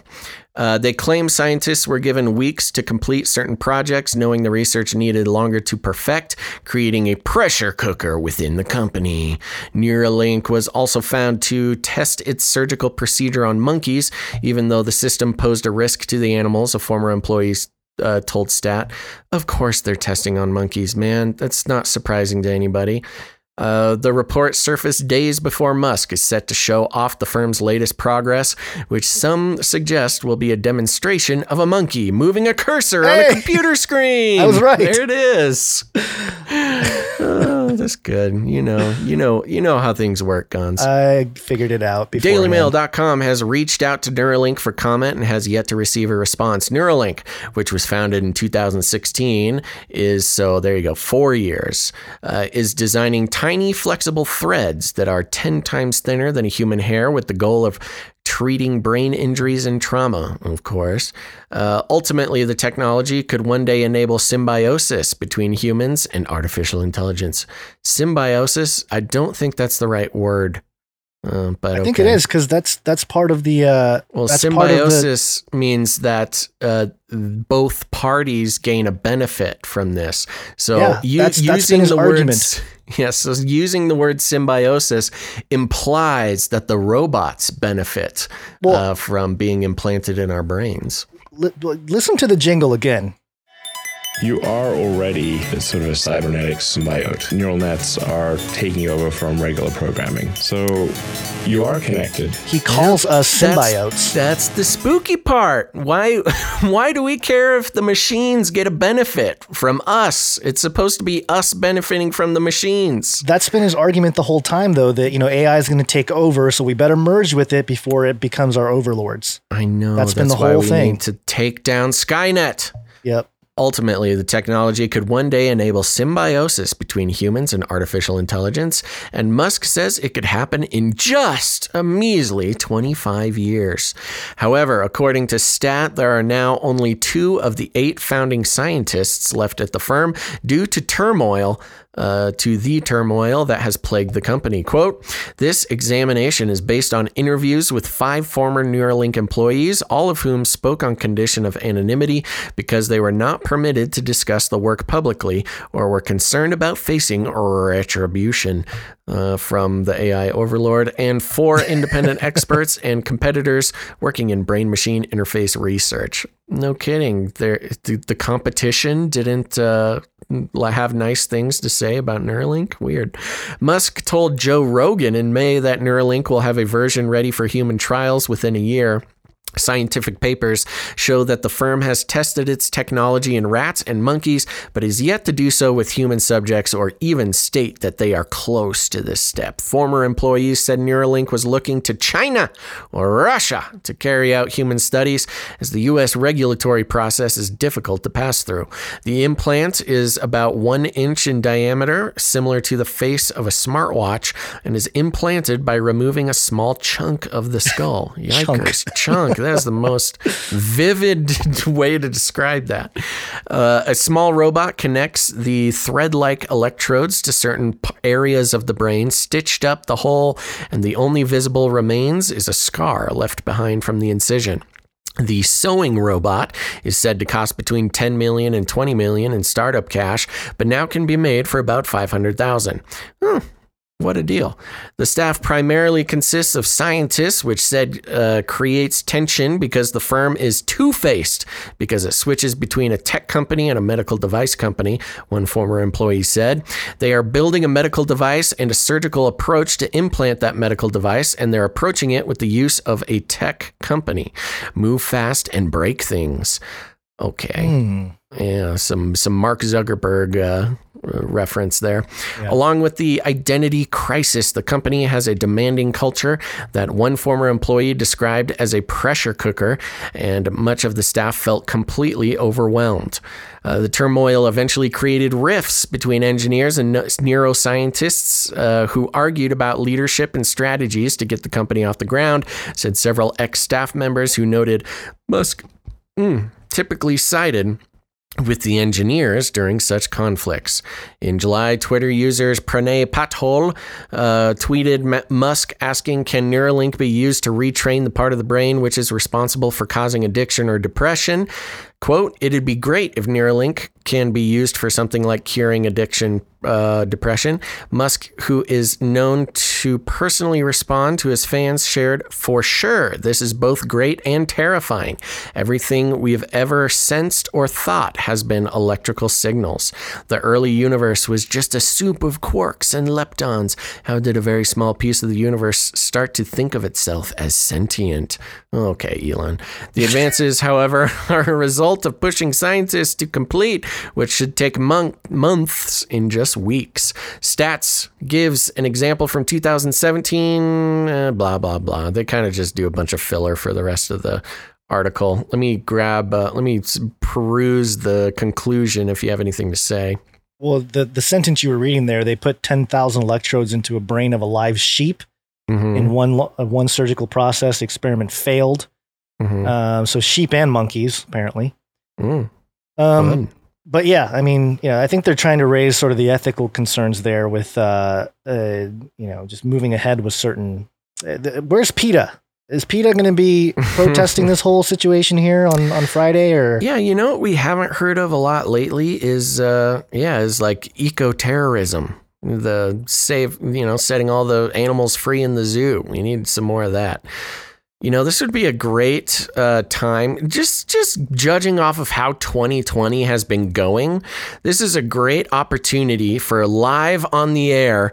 Uh, they'll you know bring their little, their monkey out there, tell him to move a cursor on a screen, and then he there live on the air takes control of Skynet and launches the nukes and things like that. That's that's kind of what I'm expecting at this point in 2020. He just uh, hacks the internet Yeah, and right. everybody's computer screens is the all monkey. websites, every website gets replaced with a, a Virtual monkey. bananas. throwing yeah throwing poop at the screen oh that'd be fantastic Yeah. So there you go. Very exciting. We're gonna tune in. Uh, hopefully, we'll do. Uh, we'll just watch live and either watch the the end of you know a monkey end the human race, or watch a monkey do something uh, uh, pretty uh, unexhilarating. well i've i've talked about and mentioned how uh, uh planet of the apes was a documentary you know so maybe this is Yeah. part of the beginning of that you know the monkeys Oh, rebel but then they're enhanced It's so Caesar. can- If if they bring the monkey on and he's named Caesar, that's the time, folks. it's happening Get your Um, anti-monkey spray. before we go into the break, uh, I do want to mention how uh, a technology like this is very much uh, reminiscent of some uh, eschatological passages that you find in Revelation 13. Mhm. Uh, I've talked about this on the Face Like the Sun channel quite a bit. Uh, but Revelation 13, it talks about the first beast that comes up, and it's got many heads. And uh, uh, one of the heads appeared to be mortally wounded, but the mortal wound was healed, and the whole world marveled and followed the beast, Mm. which is uh, an interesting thing because yeah. uh, and uh, you know, if, if there's a head wound that happens to a leader, a world leader of some kind, and like an Elon, inch of their skull getting taken out. yeah, something like that, and Elon or whoever is able to quote unquote resurrect this individual or bring them back to uh, a functioning capacity, the world would marvel. You know, the world would be like, "Whoa, man, you did it! You uh, you made it happen." That's interesting.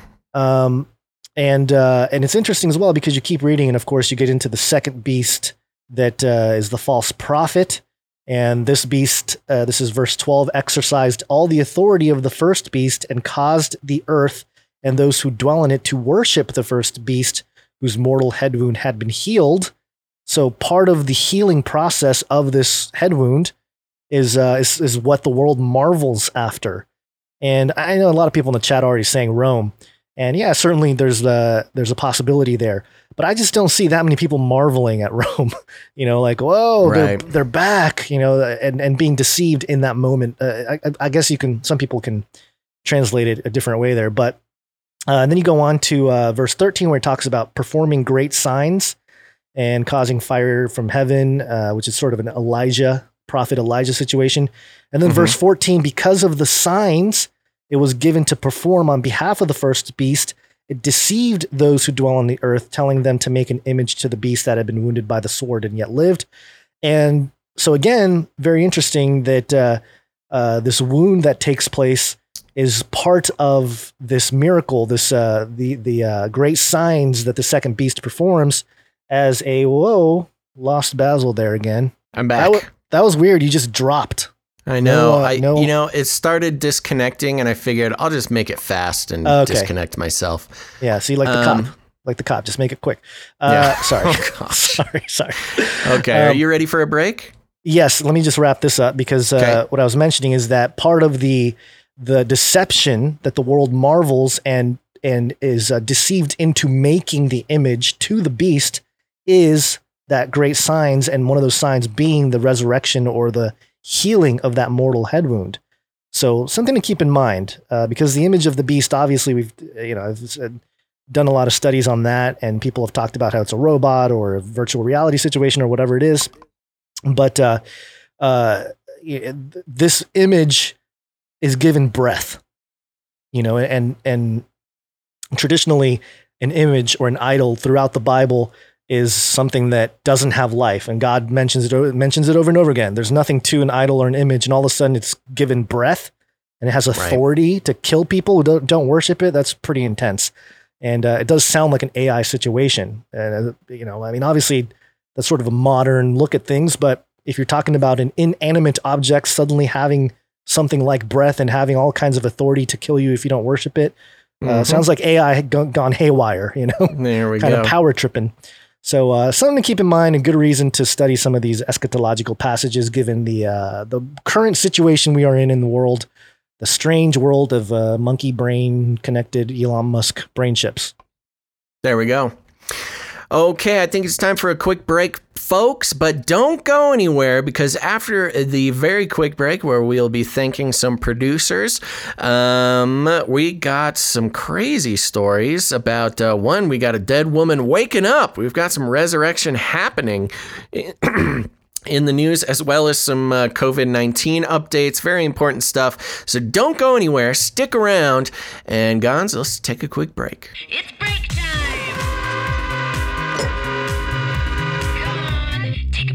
Come on, take a break. Okay, real quick, Gonz. I want to thank some of our new Twitch followers. We've been uh, promoting the Twitch channel for a while now, and we are so excited for everybody. Every new follower that we get is uh, a nice little, uh, nice little victory. So thank you for those who follow us on Twitch. Gonz, you got your dinger ready? Okie dokie, here we go. Just going down the list. Jeez, we got some real doozies today, Gonz. I want to thank our new follower, Smoking Crack 840. wow. oh, it gets to the- better. straight to Yeah, straight to it. it gets better. The next one is a new follower named Basil's Secret Love Child. Great. Out of hand, folks. Uh, continuing on, we've got Shinmei029, Skycaster15. Oh, gosh. Ligma Butts. Frappy Holic. I'm so scared. Uh, XXS Gust XX. Okay. Thomas, son of Ander. Angelmanon. Jesus is King 365. Has such a wide range of I listeners. know it's really, really an emotional roller coaster. DJ Delirious 2. Z Turn 13. Killuminati 1077. I feel like we've had that one already. Yeah, some of them I think they unfollow and refollow to get back on the list. Uh, Dooley's mom eight. Dougie 140. Lily White EE. Maddie Bo Jenkins. And there we go. That's all of our new Twitch followers. Thank you guys so much, uh, especially for watching live on the Twitch. Very helpful for us. Um, now, we want to thank some of our producers. What? Producers? That's right. I said producers. Here's the thing, folks. We are on the value for value model. What does that mean? Well, that means that we do not sell advertisements. We do not bend the knee to uh, the major corporations that want uh, us to consider you a commodity and sell your attention and your trust for our own personal gain. We believe that that's uh, part of the reason the world and the internet is uh, the horrible place that it is, is the commoditizing of people, uh, real human beings who just want to uh, hear the truth. And so we decided a long time ago that uh, we will not farm our listeners out to corporate uh, America or international corporations for that uh, matter in order to, uh, you know, just make a buck. So, that's why we uh, work on the value for value system, which is hey, we create some value, we put out the show, we try to be as consistent as possible, and we do the best job we can. And if you get any value out of the show, you then have an opportunity to jump in and help the show. And yeah, a lot of uh, podcasts podcasts ask for donations and things like that. But that's not how we do it around here. We don't consider them donations. You know, this is the real world. If you help pay for a piece of media to be produced, you are a producer. So, uh, Gonz, I think it's time to thank some of our producers. Are you ready? Okie dokie. So let me just do a r- quick refresh on the Patreon, see if anybody else came in new. Oh, great. I got a 500 error. Never seen that before. Wow. All sorts of internal server errors. This is what I try to get for uh, doing things right here. But one of the best ways that you can become a producer of the show is to head to patreon.com slash ccnt for Canary Cry News Talk. There you will see a couple of different options to support the show, or you can put in your own amount there. And Gonz, we got some new producers since last show. Are you ready? I have been ready for a long time. Okay, so a simple yes would suffice. Uh, we want to thank our new producer, Andrew. Thank you very much, Andrew. I want to thank our new producer, Amanda. Oh, the A's today. Yes, Amanda is a returning producer. So thank you very much, Amanda, for jumping back on the train. Um, longtime uh, listener and producer. Uh, let's see. We want to thank new producer, Matthew. Thank you very much, Andrew, Amanda, and Matthew coming in at patreon.com slash CCNT. Um, and then if we, we also have another Patreon account for our other show, but we'll give them producer shout outs here as well. And that's patreon.com slash canary cry radio. Um, and as of the beginning of the show, there are no new producers, but let me just check now, see if anybody came through. And that answer is no. So there we go. Thank you to our new producers on Patreon, Matthew, Amanda, and Andrew. Now, here's the thing, folks. A lot of people don't like Patreon, and that's okay. We get it. If you don't like Patreon, there's another place to become a producer, and that's at canarycryradio.com slash support. Canary Cry Radio.com slash support. Thank you very much. Now, uh, Patreon, we've got PayPal op. Sorry, not Patreon. CanaryCryRadio.com slash support has PayPal options. You can jump in for a monthly uh, producership, or if commitment's not your thing, you can make a one-time uh, producer support in any amount that you'd like. These any amounts, the the 33 uh, support amount is still rolling, and uh, 33 right now is the only support amount which we will uh, uh, we, which we will uh, share the amount of support at the time. And Gonz, who do we got coming in on PayPal? I think we got some 33s, huh? We do. Before before we get to him, though, uh, first off, there's a Elon Muskrat smells bad or some some some kind Uh-huh. of name there in the chat. Was Yep. very upset that we were talking smack about him. Oh, So, uh, Elon. I know. We've got a lot of famous, uh, a lot of the people we talk about on the show have decided to follow us on Twitch uh, just to keep tabs on what we're saying about them. Elon Musk is one of them. Jeff Bezos, RFID chips for Oh, sale, of course. I think uh, uh, RIP Epstein, Lil Mossad. We've got uh, Bill and Melinda Gates follow us there. Uh, who else? Pretty much everybody. Zark Muckerberg. Um, oh yeah. So if you're out there and you're one of the uh, the elites that we talk about on the show, feel free to follow us on Twitch. You know, I think I can't think of any that don't already follow us, but if you're out there, come come join the club. Keep keep tabs on us. Right. Okay. So uh, producers for the PayPal, we have Tristan coming in. Tristan, thank you Thank very you, much. Tristan. We also have Justin coming in Justin, as a producer, thanks, producer Justin. and we have a new recurring supporter, William, William, thank you very much for your coming in generous hot. William. generous support. Yes. Uh, and then we have our 33 and 33 adjacent. Uh-huh. Uh, because it, it- people have gotten even more creative than just the 33. But we'll start with Charlene. I think Charlene's uh, uh, given to us before, but uh, producer Charlene coming in with $33. you, Charlene, helping out in the 33. Uh, I don't want to say 33 club because it's No, not 'cause- 33 club. yeah, it's now, not. of course, everybody out there who's uh, thinking that we're frame, Freemasons, Illuminati people trying to use 33, this was not our idea. This was an organic uh, movement by listeners to reclaim the number Reclaim 33. 33. Use it against the enemy and his elites. Yes. Uh, we also have Christopher coming in at $33.33. Oh, thank you, Christopher. Yeah, Stepping creative.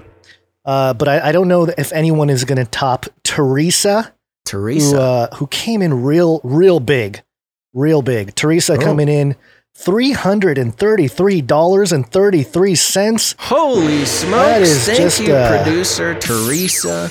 I yeah, that a laser I think we that. can call. I think we can call Teresa an associative uh, executive producer there. Oh with, yeah, with that amount. Yeah, we haven't quite uh, upped the levels of producership, but um, I, I think we might need to think about that moving forward. So, just for the case of this, we'll call you uh, what an associative associative executive ter- producer Teresa.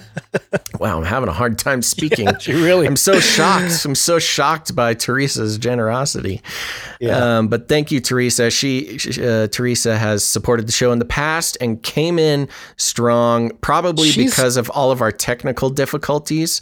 And uh, everybody who's helping produce the show, um, you're helping us fix these technical difficulties. We'll continue to upgrade Gonza's system. Uh, we've done some network testing.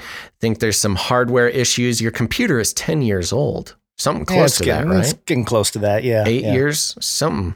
Yeah. Um, Yeah, so it's it's okay. Um, but uh, you know, something to mention. Uh, Teresa might be. Hopefully, she's keeping track of uh, how much she's uh, supporting the show with her producership yeah, because she can. Um, I'm sure she's fairly close to damehood. yeah, we might need to. Teresa, check your accounting. You might be, uh, you might be lined up to become a dame. Yeah. So, uh, for those of you who don't know, knights and dames, uh, we do that as uh, just an appreciation and uh, to uh, show our you know th- our thanks. I don't know if it's that really appreciation. they earned it. Oh yeah, yeah. I yeah, mean, they're- they're- producers who, over the years or all at once, who knows, who uh, uh, support the show in the amount of one thousand dollars or more, become a knight or a dame of the Canary Cry Roundtable, given a special seat at the show um, for their their generosity. And you know, they're the types of people who we could not continue doing the show like we do if it weren't for them. So yeah, Teresa, you made a big jump there. Let's uh, check your accounting. Yes, and um, I think that's it for the PayPal stuff. Uh, there's other ways you can support us. You can uh, send us crypto. We haven't had anybody really send us crypto in about a month here, but it's okay. Uh, canarycryradio.com slash crypto to get all the info there. And uh, other way you can help produce the show is sending us art or jingles. Uh, we we do want a uh, another song. You know, I, I'm waiting for a, a jingle with. Uh, yeah, it's been a while since we had like a show specific jingle or a song even to uh, play at the end of the show playlist. But uh, we do get plenty of art One art, please. and uh, no different today. First off, we uh, we have all the regulars coming in with artwork again on this episode. Mr. Magoo coming in with uh, another compelling hand drawn Oh, pencil. Yeah, this was Uh, uh, there was a lot going on in here, Mister Magoo. I, I don't I it's hard for me to wrap my mind around what is all happening here, but I think Elon Musk has a bus. Uh, I I I don't know. Acme glue. Uh, there, there's there's just a lot happening. There's a Uh, lot going on. Basil, I'm up in the corner there with what looks like a, a go-go gadget, uh, you know, Inspector Gadget esque uh, belt helicopter that I'm flying in to save Gonz. Gonz, I think you're being kidnapped by Elon Musk in this. Is that what's Uh, happening? Yeah, I okay. The that's what's horror. happening. And then Flippy is uh, fighting with a cat. So this is a real action sequence going on here, Mr. Magoo. Thank you very much. Uh, there's a, a lot of a lot of dialogue here. I'm not sure if we could make it through on the show, but make sure to check out uh, all the art on CanaryCryNewsTalk.com along with the show notes. What, what else? What other art do we have? We also have uh, art from Jay Vella, Jay uh, another returning in. producer, and uh, this one is mandatory vax coming soon, Ah. and uh, kind of an eerie.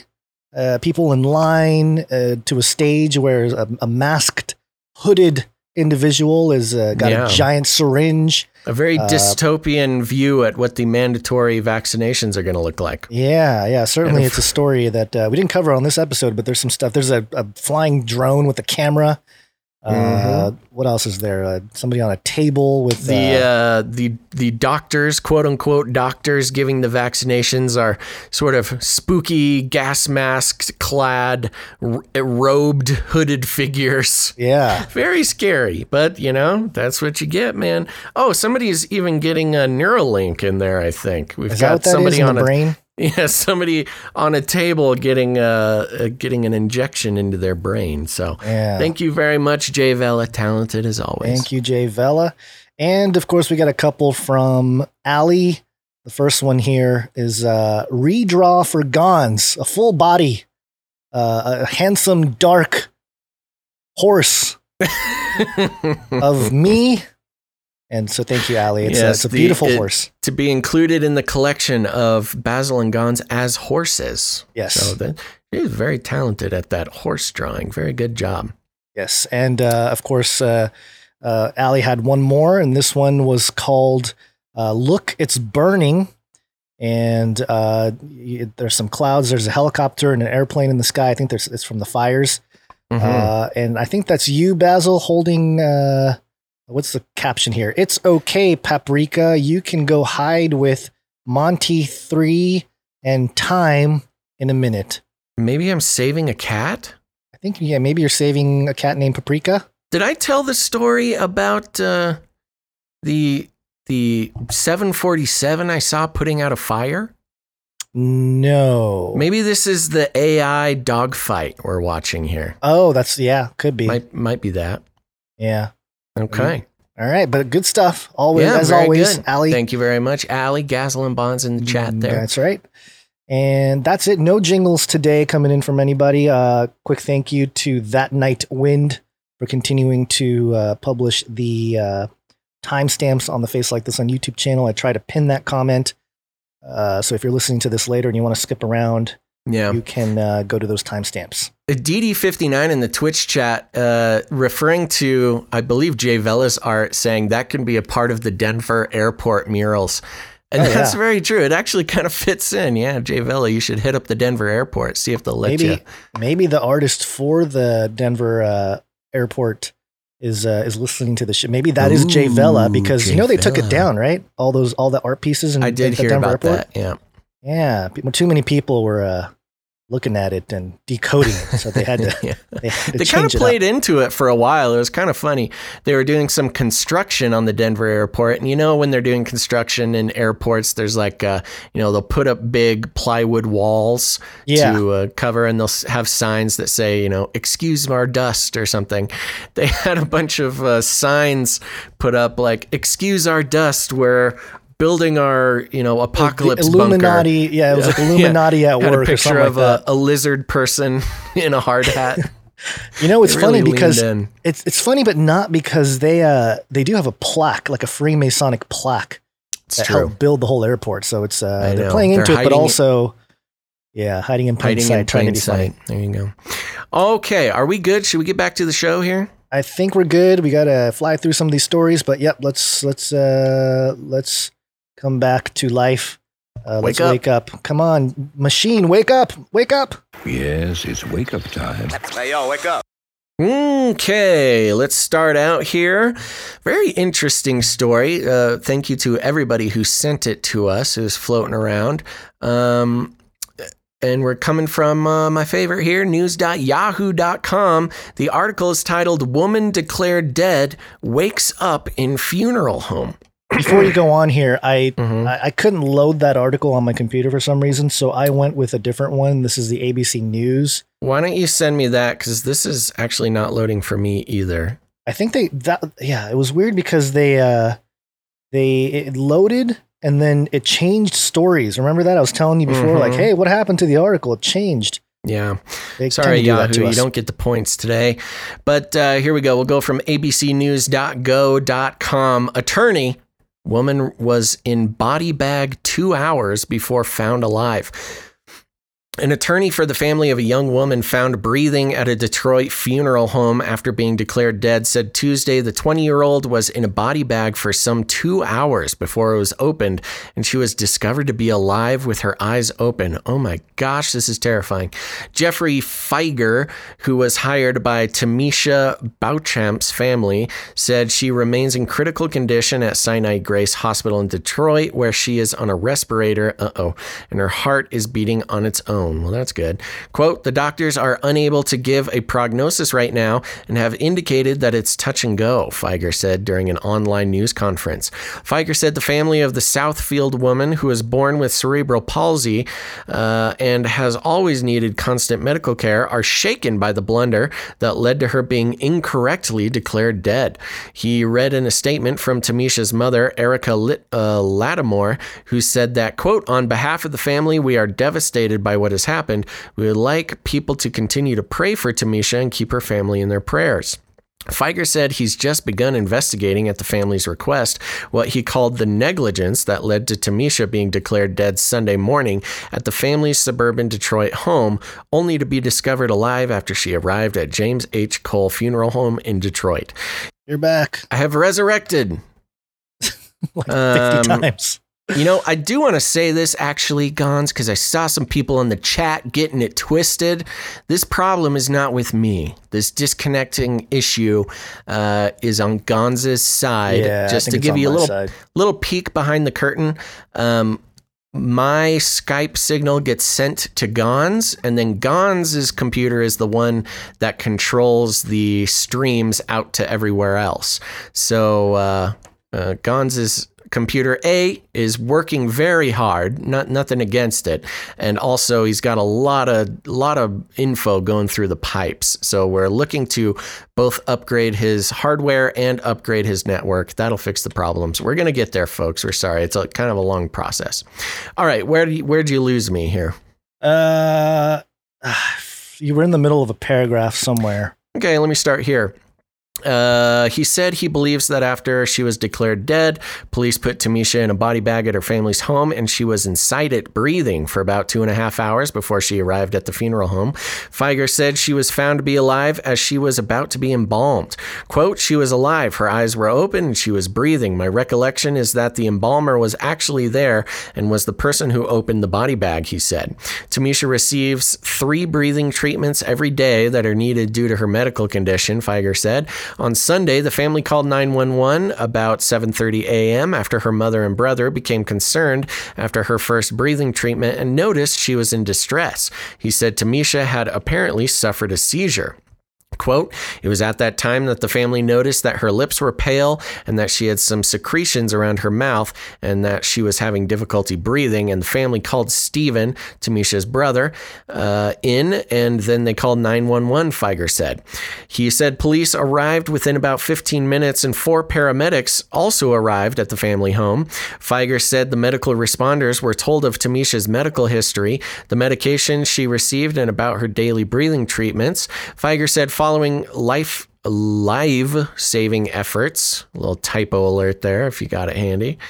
Uh, following live saving efforts. What happened next remains, quote, very, very murky to the family and himself, but Tamisha was declared to be dead when she actually needed urgent medical care. Quote, she needed medical treatment and needed transportation to a hospital, but got transportation to a funeral home, he said. Fieger said she was declared dead even though her godmother, who he said is a registered nurse, told the paramedics she had seen Tamisha breathing and she felt that she had a pulse. He said the paramedics dismissed the godmother's concerns, telling her drugs they had given Tamisha were causing those movements. Quote, the godmother felt that she saw chest movements and felt that she had a pulse. She told the paramedics, and the paramedics told her that the movements were involuntary and were the result of the medication. And they went, according to the family, a total of three times to Tamisha's room to look at her, she, uh, he said. After she was declared dead, he said an officer with Southfield Police gave the family his card, wrote on the back of it uh, the medical examiner's number, and told the family to provide that number to the funeral home when the funeral home staff came to pick up Tamisha. The funeral home was called at 9 a.m., and she was picked up at about 11.25 a.m., he said, only to be discovered alive about 20 minutes later at the funeral home. The city of Southfield said it's conducting an internal investigation, but insisted that the fire and police departments followed procedure. The Southfield Fire Department has acknowledged it was involved in Sunday's events and said Monday in a statement that the situation began with a medical crew was summoned to a home on a report that a 20-year-old woman was unresponsive. Paramedics tried to revive her for 30 minutes and consulted an, an emergency room doctor, the department said. The doctor, quote, pronounced the patient deceased based on medical information provided from the scene. It said in Monday's statement. Strange. So a doctor over the phone pronounced her dead. That's I'm not sure what the protocol is on that. Maybe we have some uh, emergency personnel in the chat who can fill us in. The department said it then informed the Oakland County Medical Examiner's office of the death, and the on-duty forensic pathologist released the body to the family. Battalion Chief Chris Smith said Wednesday that the fire department's chief would have an updated statement, but he is uncertain when that would be released. So there you go, Gonz. Very interesting story. I mean, I'm glad. I mean, who knows? I'm sure there's some negative uh, ongoing effects of this situation, but uh, what a what a traumatic thing for the family. Yeah, very traumatic. And again, I I don't know what the protocols are, but uh, pretty hasty to declare her dead, and then yeah, it's kind of a creepy situation. It'd be interesting to find out what you know she saw if she did die. Yeah, well, that's the interesting part. Yeah, I wonder if you know with these uh, near death or or uh, ter- temporary death situations, there's always some very interesting stories to come out of it. We actually did an entire episode on that, didn't we? Uh, we did back on Canary Cry Radio. Yeah, we we took I think two or three stories and we uh we we produced it and made a a very interesting and emotional uh, episode, uh, the NDE episode. I can't remember what number it was, but go look for that on Canary Cry Radio. It was it was a lot of fun to make. I remember that. Yeah, Spent I think it was very well done. Now, remember, for those who are new to the show, we're finding a lot of people uh, who are new finding our show. Uh, remember, this is Canary Cry News Talk, where we analyze and and uh, dig through the news for uh, what's going on in the world. But we also have another show called Canary Cry Radio, um, and uh, a lot of our listeners, you know, started with Canary Cry Radio. That's more of an interview type of show that really explores. Uh, well, I mean, I guess it's a great way to get caught up to date with the sort of Canary Cry worldview. Um, so check it out. Search Canary Cry Radio. I know we've got a number of episodes on YouTube, but also any podcatcher, you'll you'll get the whole collection. Yes. Uh, I don't know. There's not much to really say about that story. Yeah, other not than much more. Very just weird. in- interesting and strange story. I'm sure somebody's uh, looks like somebody had a little oversight there. Um, but uh, we, you know, so many people sent it to us. We thought we'd read it on the show. Yep. So we got a couple COVID stories to wrap up this episode. This one here.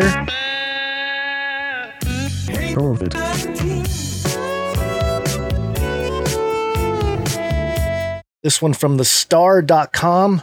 Sweaty Gross's party gets first $2,000 COVID 19 fine as BC, it's British Columbia, changes tack toward enforcement.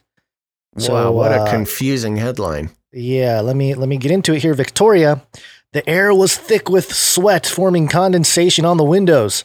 A rotating crowd of 40 to 60 people crammed into a one-bedroom suite in downtown Victoria danced inasmuch as they had room to move to music played by a DJ.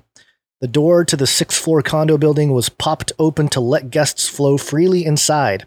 Quote, it was sweaty gross, said Bowen uh, Osoko, spokesperson for the Victoria Police Department, which broke up the event Friday night and levied British Columbia's first fine for private parties under the COVID 19 Related Measures Act. Quote, everything you would want, uh, not want to see at a COVID party was happening there. Mm. A Police went- COVID party. a COVID party. I know everything's a COVID party now.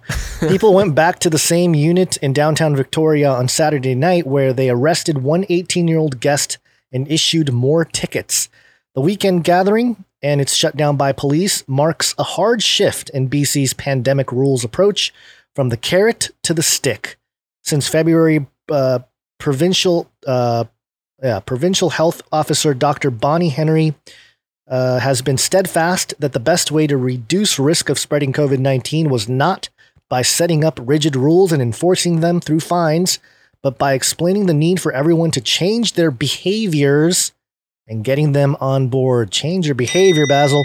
Mm. Quote, be kind, be calm, be safe was and still is her most used catchphrase to summarize the strategy. They always have like a, a catchphrase, so it's very dystopian. But while it seemed to be enough to keep COVID 19 transmission at a minimum in BC through most of the summer, an alarming trend of rising cases has been enough to convince uh, provincial officials to change tack. The province reported 269 cases of the coronavirus, new cases of the virus over the weekend, and now has more active cases than it has at any point throughout the COVID 19 pandemic. Public Safety Minister Mike Farnworth of Friday uh, on Friday gave BC law enforcement the power to issue fines of $2,000 to organizers of parties and smaller fines of $200 to attendees of such events who don't follow officer orders. Other provinces, especially Quebec, Ontario, Nova Scotia, have been issuing fines since the early days of the coronavirus pandemic, resulting in millions of dollars worth of fines. The uptick in BC case uh, cases has largely been attributed to private parties and social gatherings involving alcohol, indoor scenarios in which people are likely to come in Involving alcohol. uh, indoor scenarios in which people are likely to come into close contact with one another, while Farnworth put it bluntly, quote, a party is not worth someone's life, and, quote, enough is enough. Henry said Monday the enforcement measures were, quote, unfortunate but necessary. So the hammer has come down hard. Money can be, uh, you can be charged up to $2,000 for getting together, doing what humans do and socializing, uh, even if it's a sweaty, gross party. One of these days, we're going to get real good at reconnecting without anybody even knowing that we've been disconnected. um, yeah, sweaty, gross party is right, Gonz. But yeah, you know, this is, uh, it sounded like this was a, I'm sorry, maybe you read it, but somebody mentioned that this was a protest party. Oh, maybe it was. Specifically, specifically to protest lockdown and mask orders and things like that. So I'm sure the government was just giddy to slap the fine on this one. But it sounds like did it mention how many people were at the party? 40 to 60. 40 to 60. Okay, so let's call it 50. Um, and what's 2,000 crammed. divided 2,000 divided by no, 50. No, no, no, no, no, no. 2000 charged to the organizer of the party, $200 charged to anyone who attended. Oh, an extra 200 to the attendees. Yeah. I was going to say, if you get enough people to show up at your uh, your protest party, you know, 2 grand, it's, it's a small price to pay. You know, you just charge like a $50 uh, entrance fee or something. What is that, You 20 could- kegs? yeah, it's BYOB and you got to you got to uh, pitch in for the for the fine. Yeah, yeah. But uh, yeah, either way, you know, this is always the authority using the situation to extract money from the public. And Another the, the excuse to do giddiness so. of people. You know, I saw some posts, uh, you know, some normies posting about it, like serves them right. It's like, okay, that's fine. I'm just, I'm glad this makes you so happy. You know, it's it's, it's hard to find happy, you know, joy in 2020 uh, with everything going on. But you know what? If people getting fined makes you all giddy, you know, I'm glad you're finding happiness in the fall in the small things. Normies. Normies are happy. Normies. Uh. All right. Well, anything more- left for today's show? Yeah, one more story here.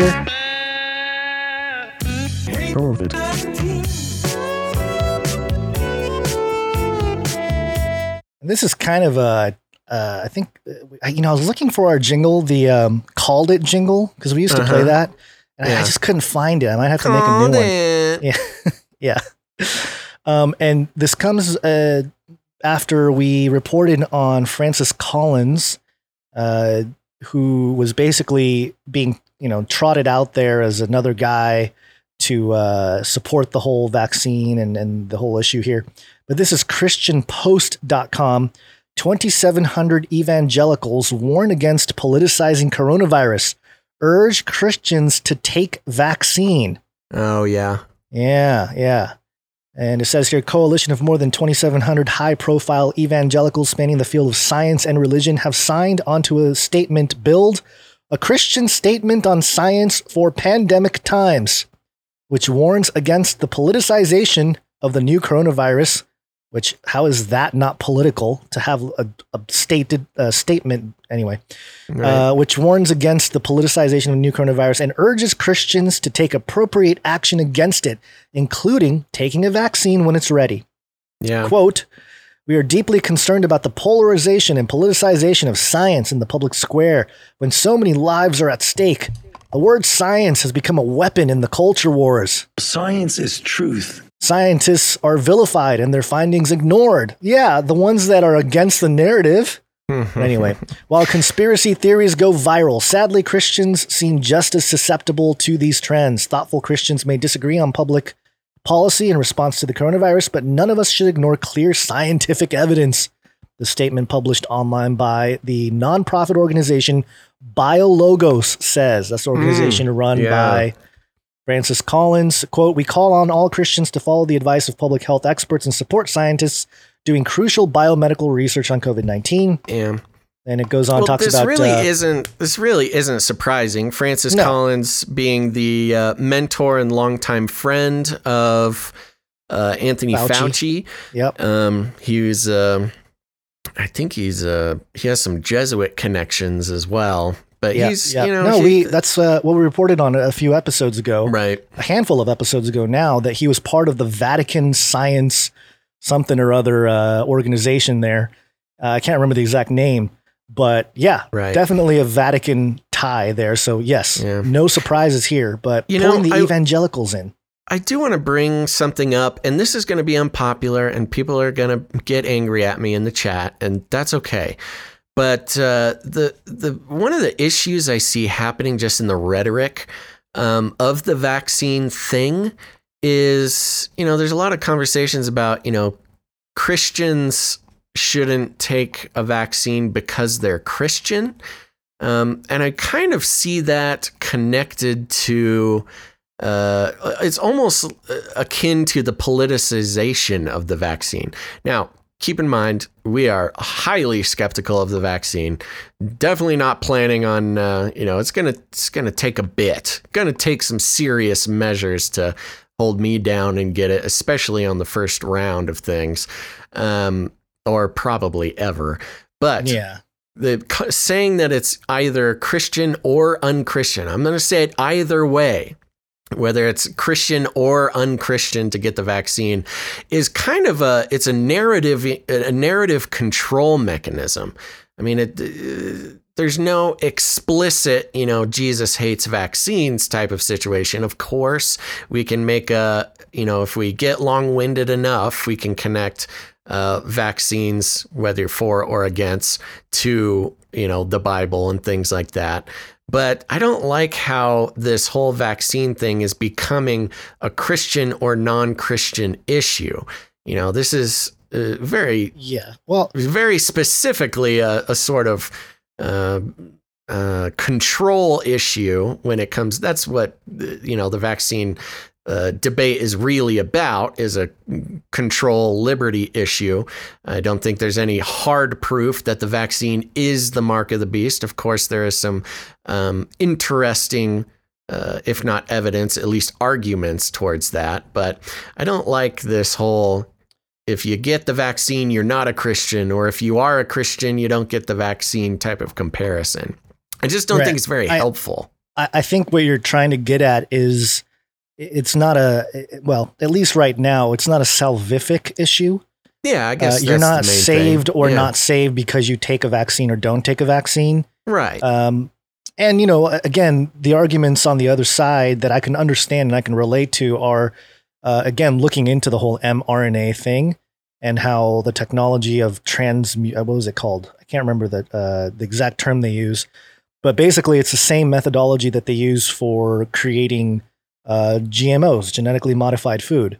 Is the same type of tech they're, Yeah. they're going to use for this vaccine. So I can see how people can sort of follow that logic to suggest, hey, they're changing us genetically. Yeah. And uh, and then if you take on this idea that the mark of the beast has something to do with changing our DNA, Yeah, and uh, then there's the science versus religion debate, which Right, is, right. You know, again, you got to be, there's a lot of subtlety and complexity in there. It's not necessarily science versus God. It's just, you know, there's, it's there's a lot- scientism. there's a lot more levels in there. Yeah, yeah. Um, the philosophy yeah. of science being a major uh, component to this, because if you if you look at the a lot of what people who are uh, who who champion science, the Fauci types, you know, Science is truth. we've Right. pointed out how you know when when Fauci says that when he says science is truth, he's making a philosophical statement. It's not a scientific statement. There's no science that proves that science is truth. That's a completely philosophical statement. And uh, eh, when when science becomes your religion, that's that's really Yeah. uh, what's kind of the debate here is sort of uh, who do you trust Yeah. in the uh, I- in- I will, the uh, authority. I will hand it to Scamp seventy. Makes a good point. It's unchristian due to the fact that it's derived. That well, they uh, they say is derived from aborted human fetuses.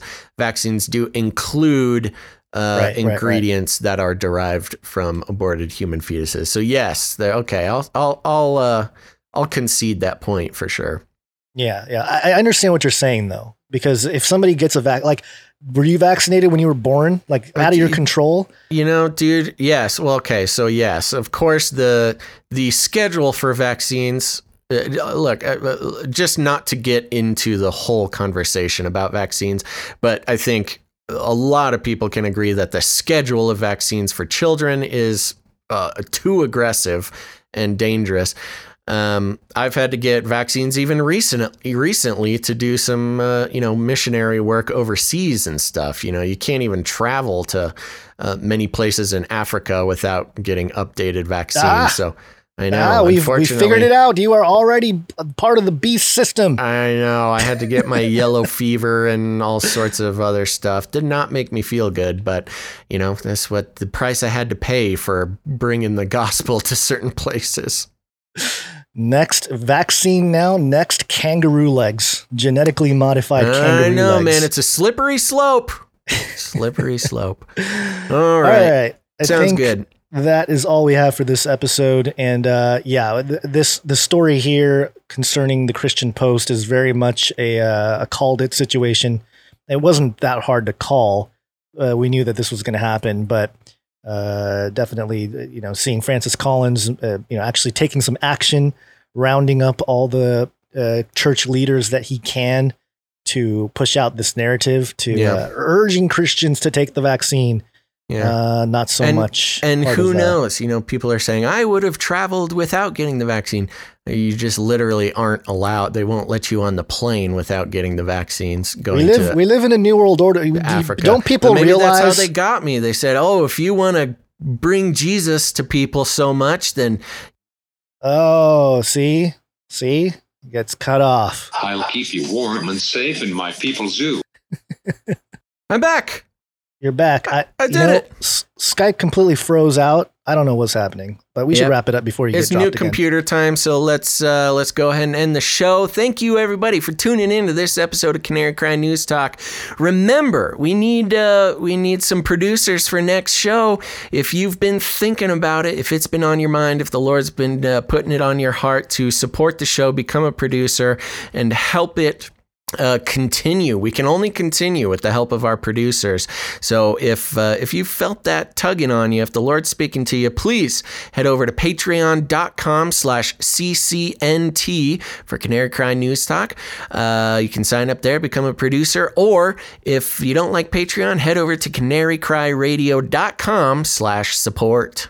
Canary Cry Radio.com slash support. That's right. Okay. You can head over there. You can uh, join up with PayPal and cryptocurrency and all sorts of fun ways.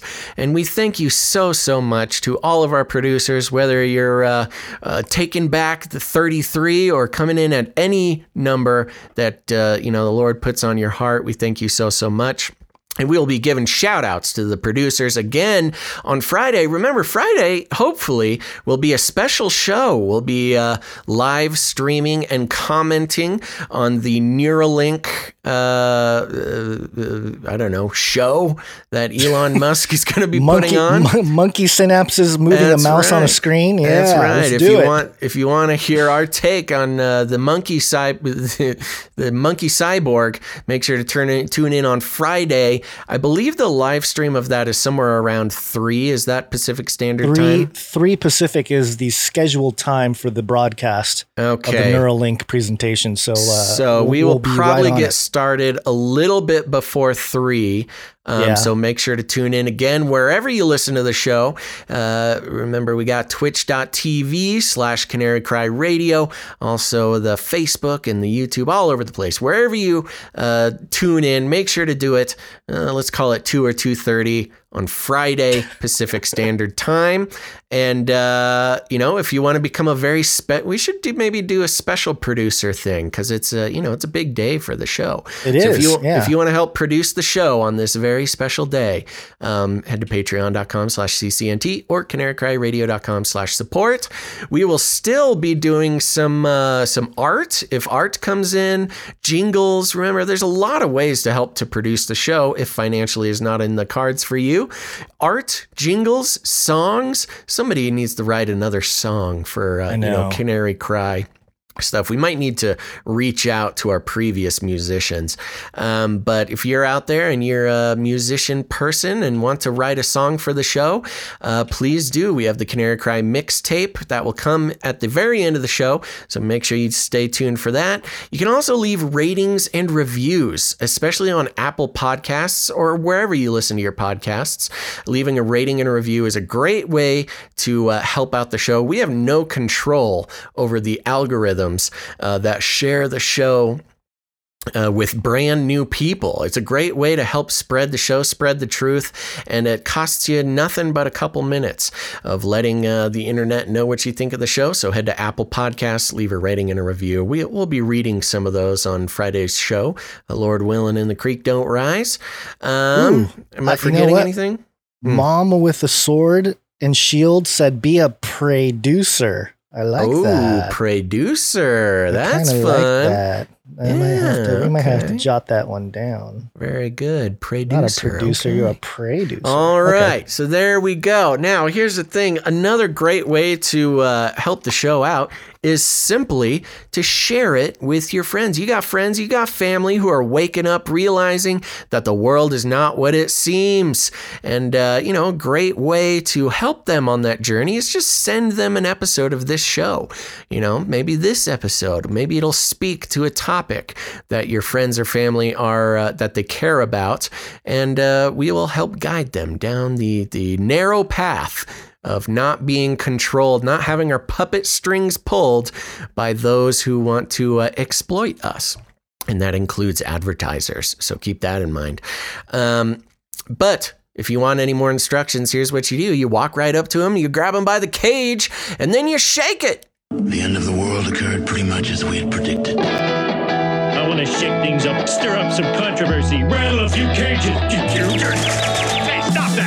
Never silence me. I'm the last angry man, a crusader for the little guy. Leave the bird alone. Never. Rattle a few cages. Rattle a few cages. The human race will have every opportunity to improve. And if they don't? Ask Noah. That's right, everybody. Just ask Noah. We'll see you back here on Friday, uh, Friday afternoon, again, somewhere around 2 o'clock Pacific Standard Time. Thanks so much for tuning in, and we will see you then. Remember, help produce the show for Friday, and we'll see you with the uh, monkey moving uh, computer cursor. It's going to be exciting. All right, everybody, make sure to tune in next time to the next episode of Canary Cry News Talk. But until then, remember to think outside the cage. A monkey lace.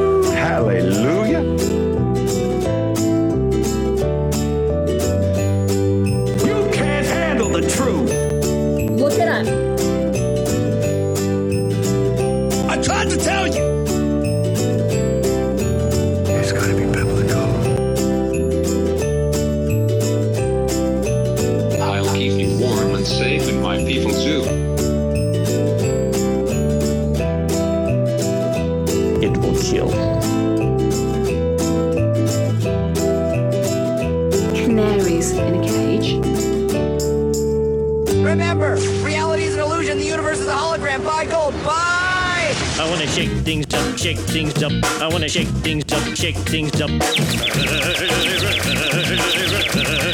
Leave the bird alone. I wanna stir up some controversy. I wanna rattle a few cages. I wanna rattle a few cages.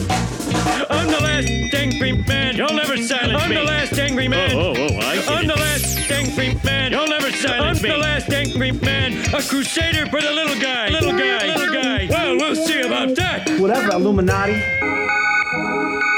In the future, humans will be confined in a people's zoo. I'll keep you safe and warm. In my people's zoo. I'll keep you safe and warm now. In my people's zoo. You, yeah, you. In my people's zoo. I'll keep the cameras on.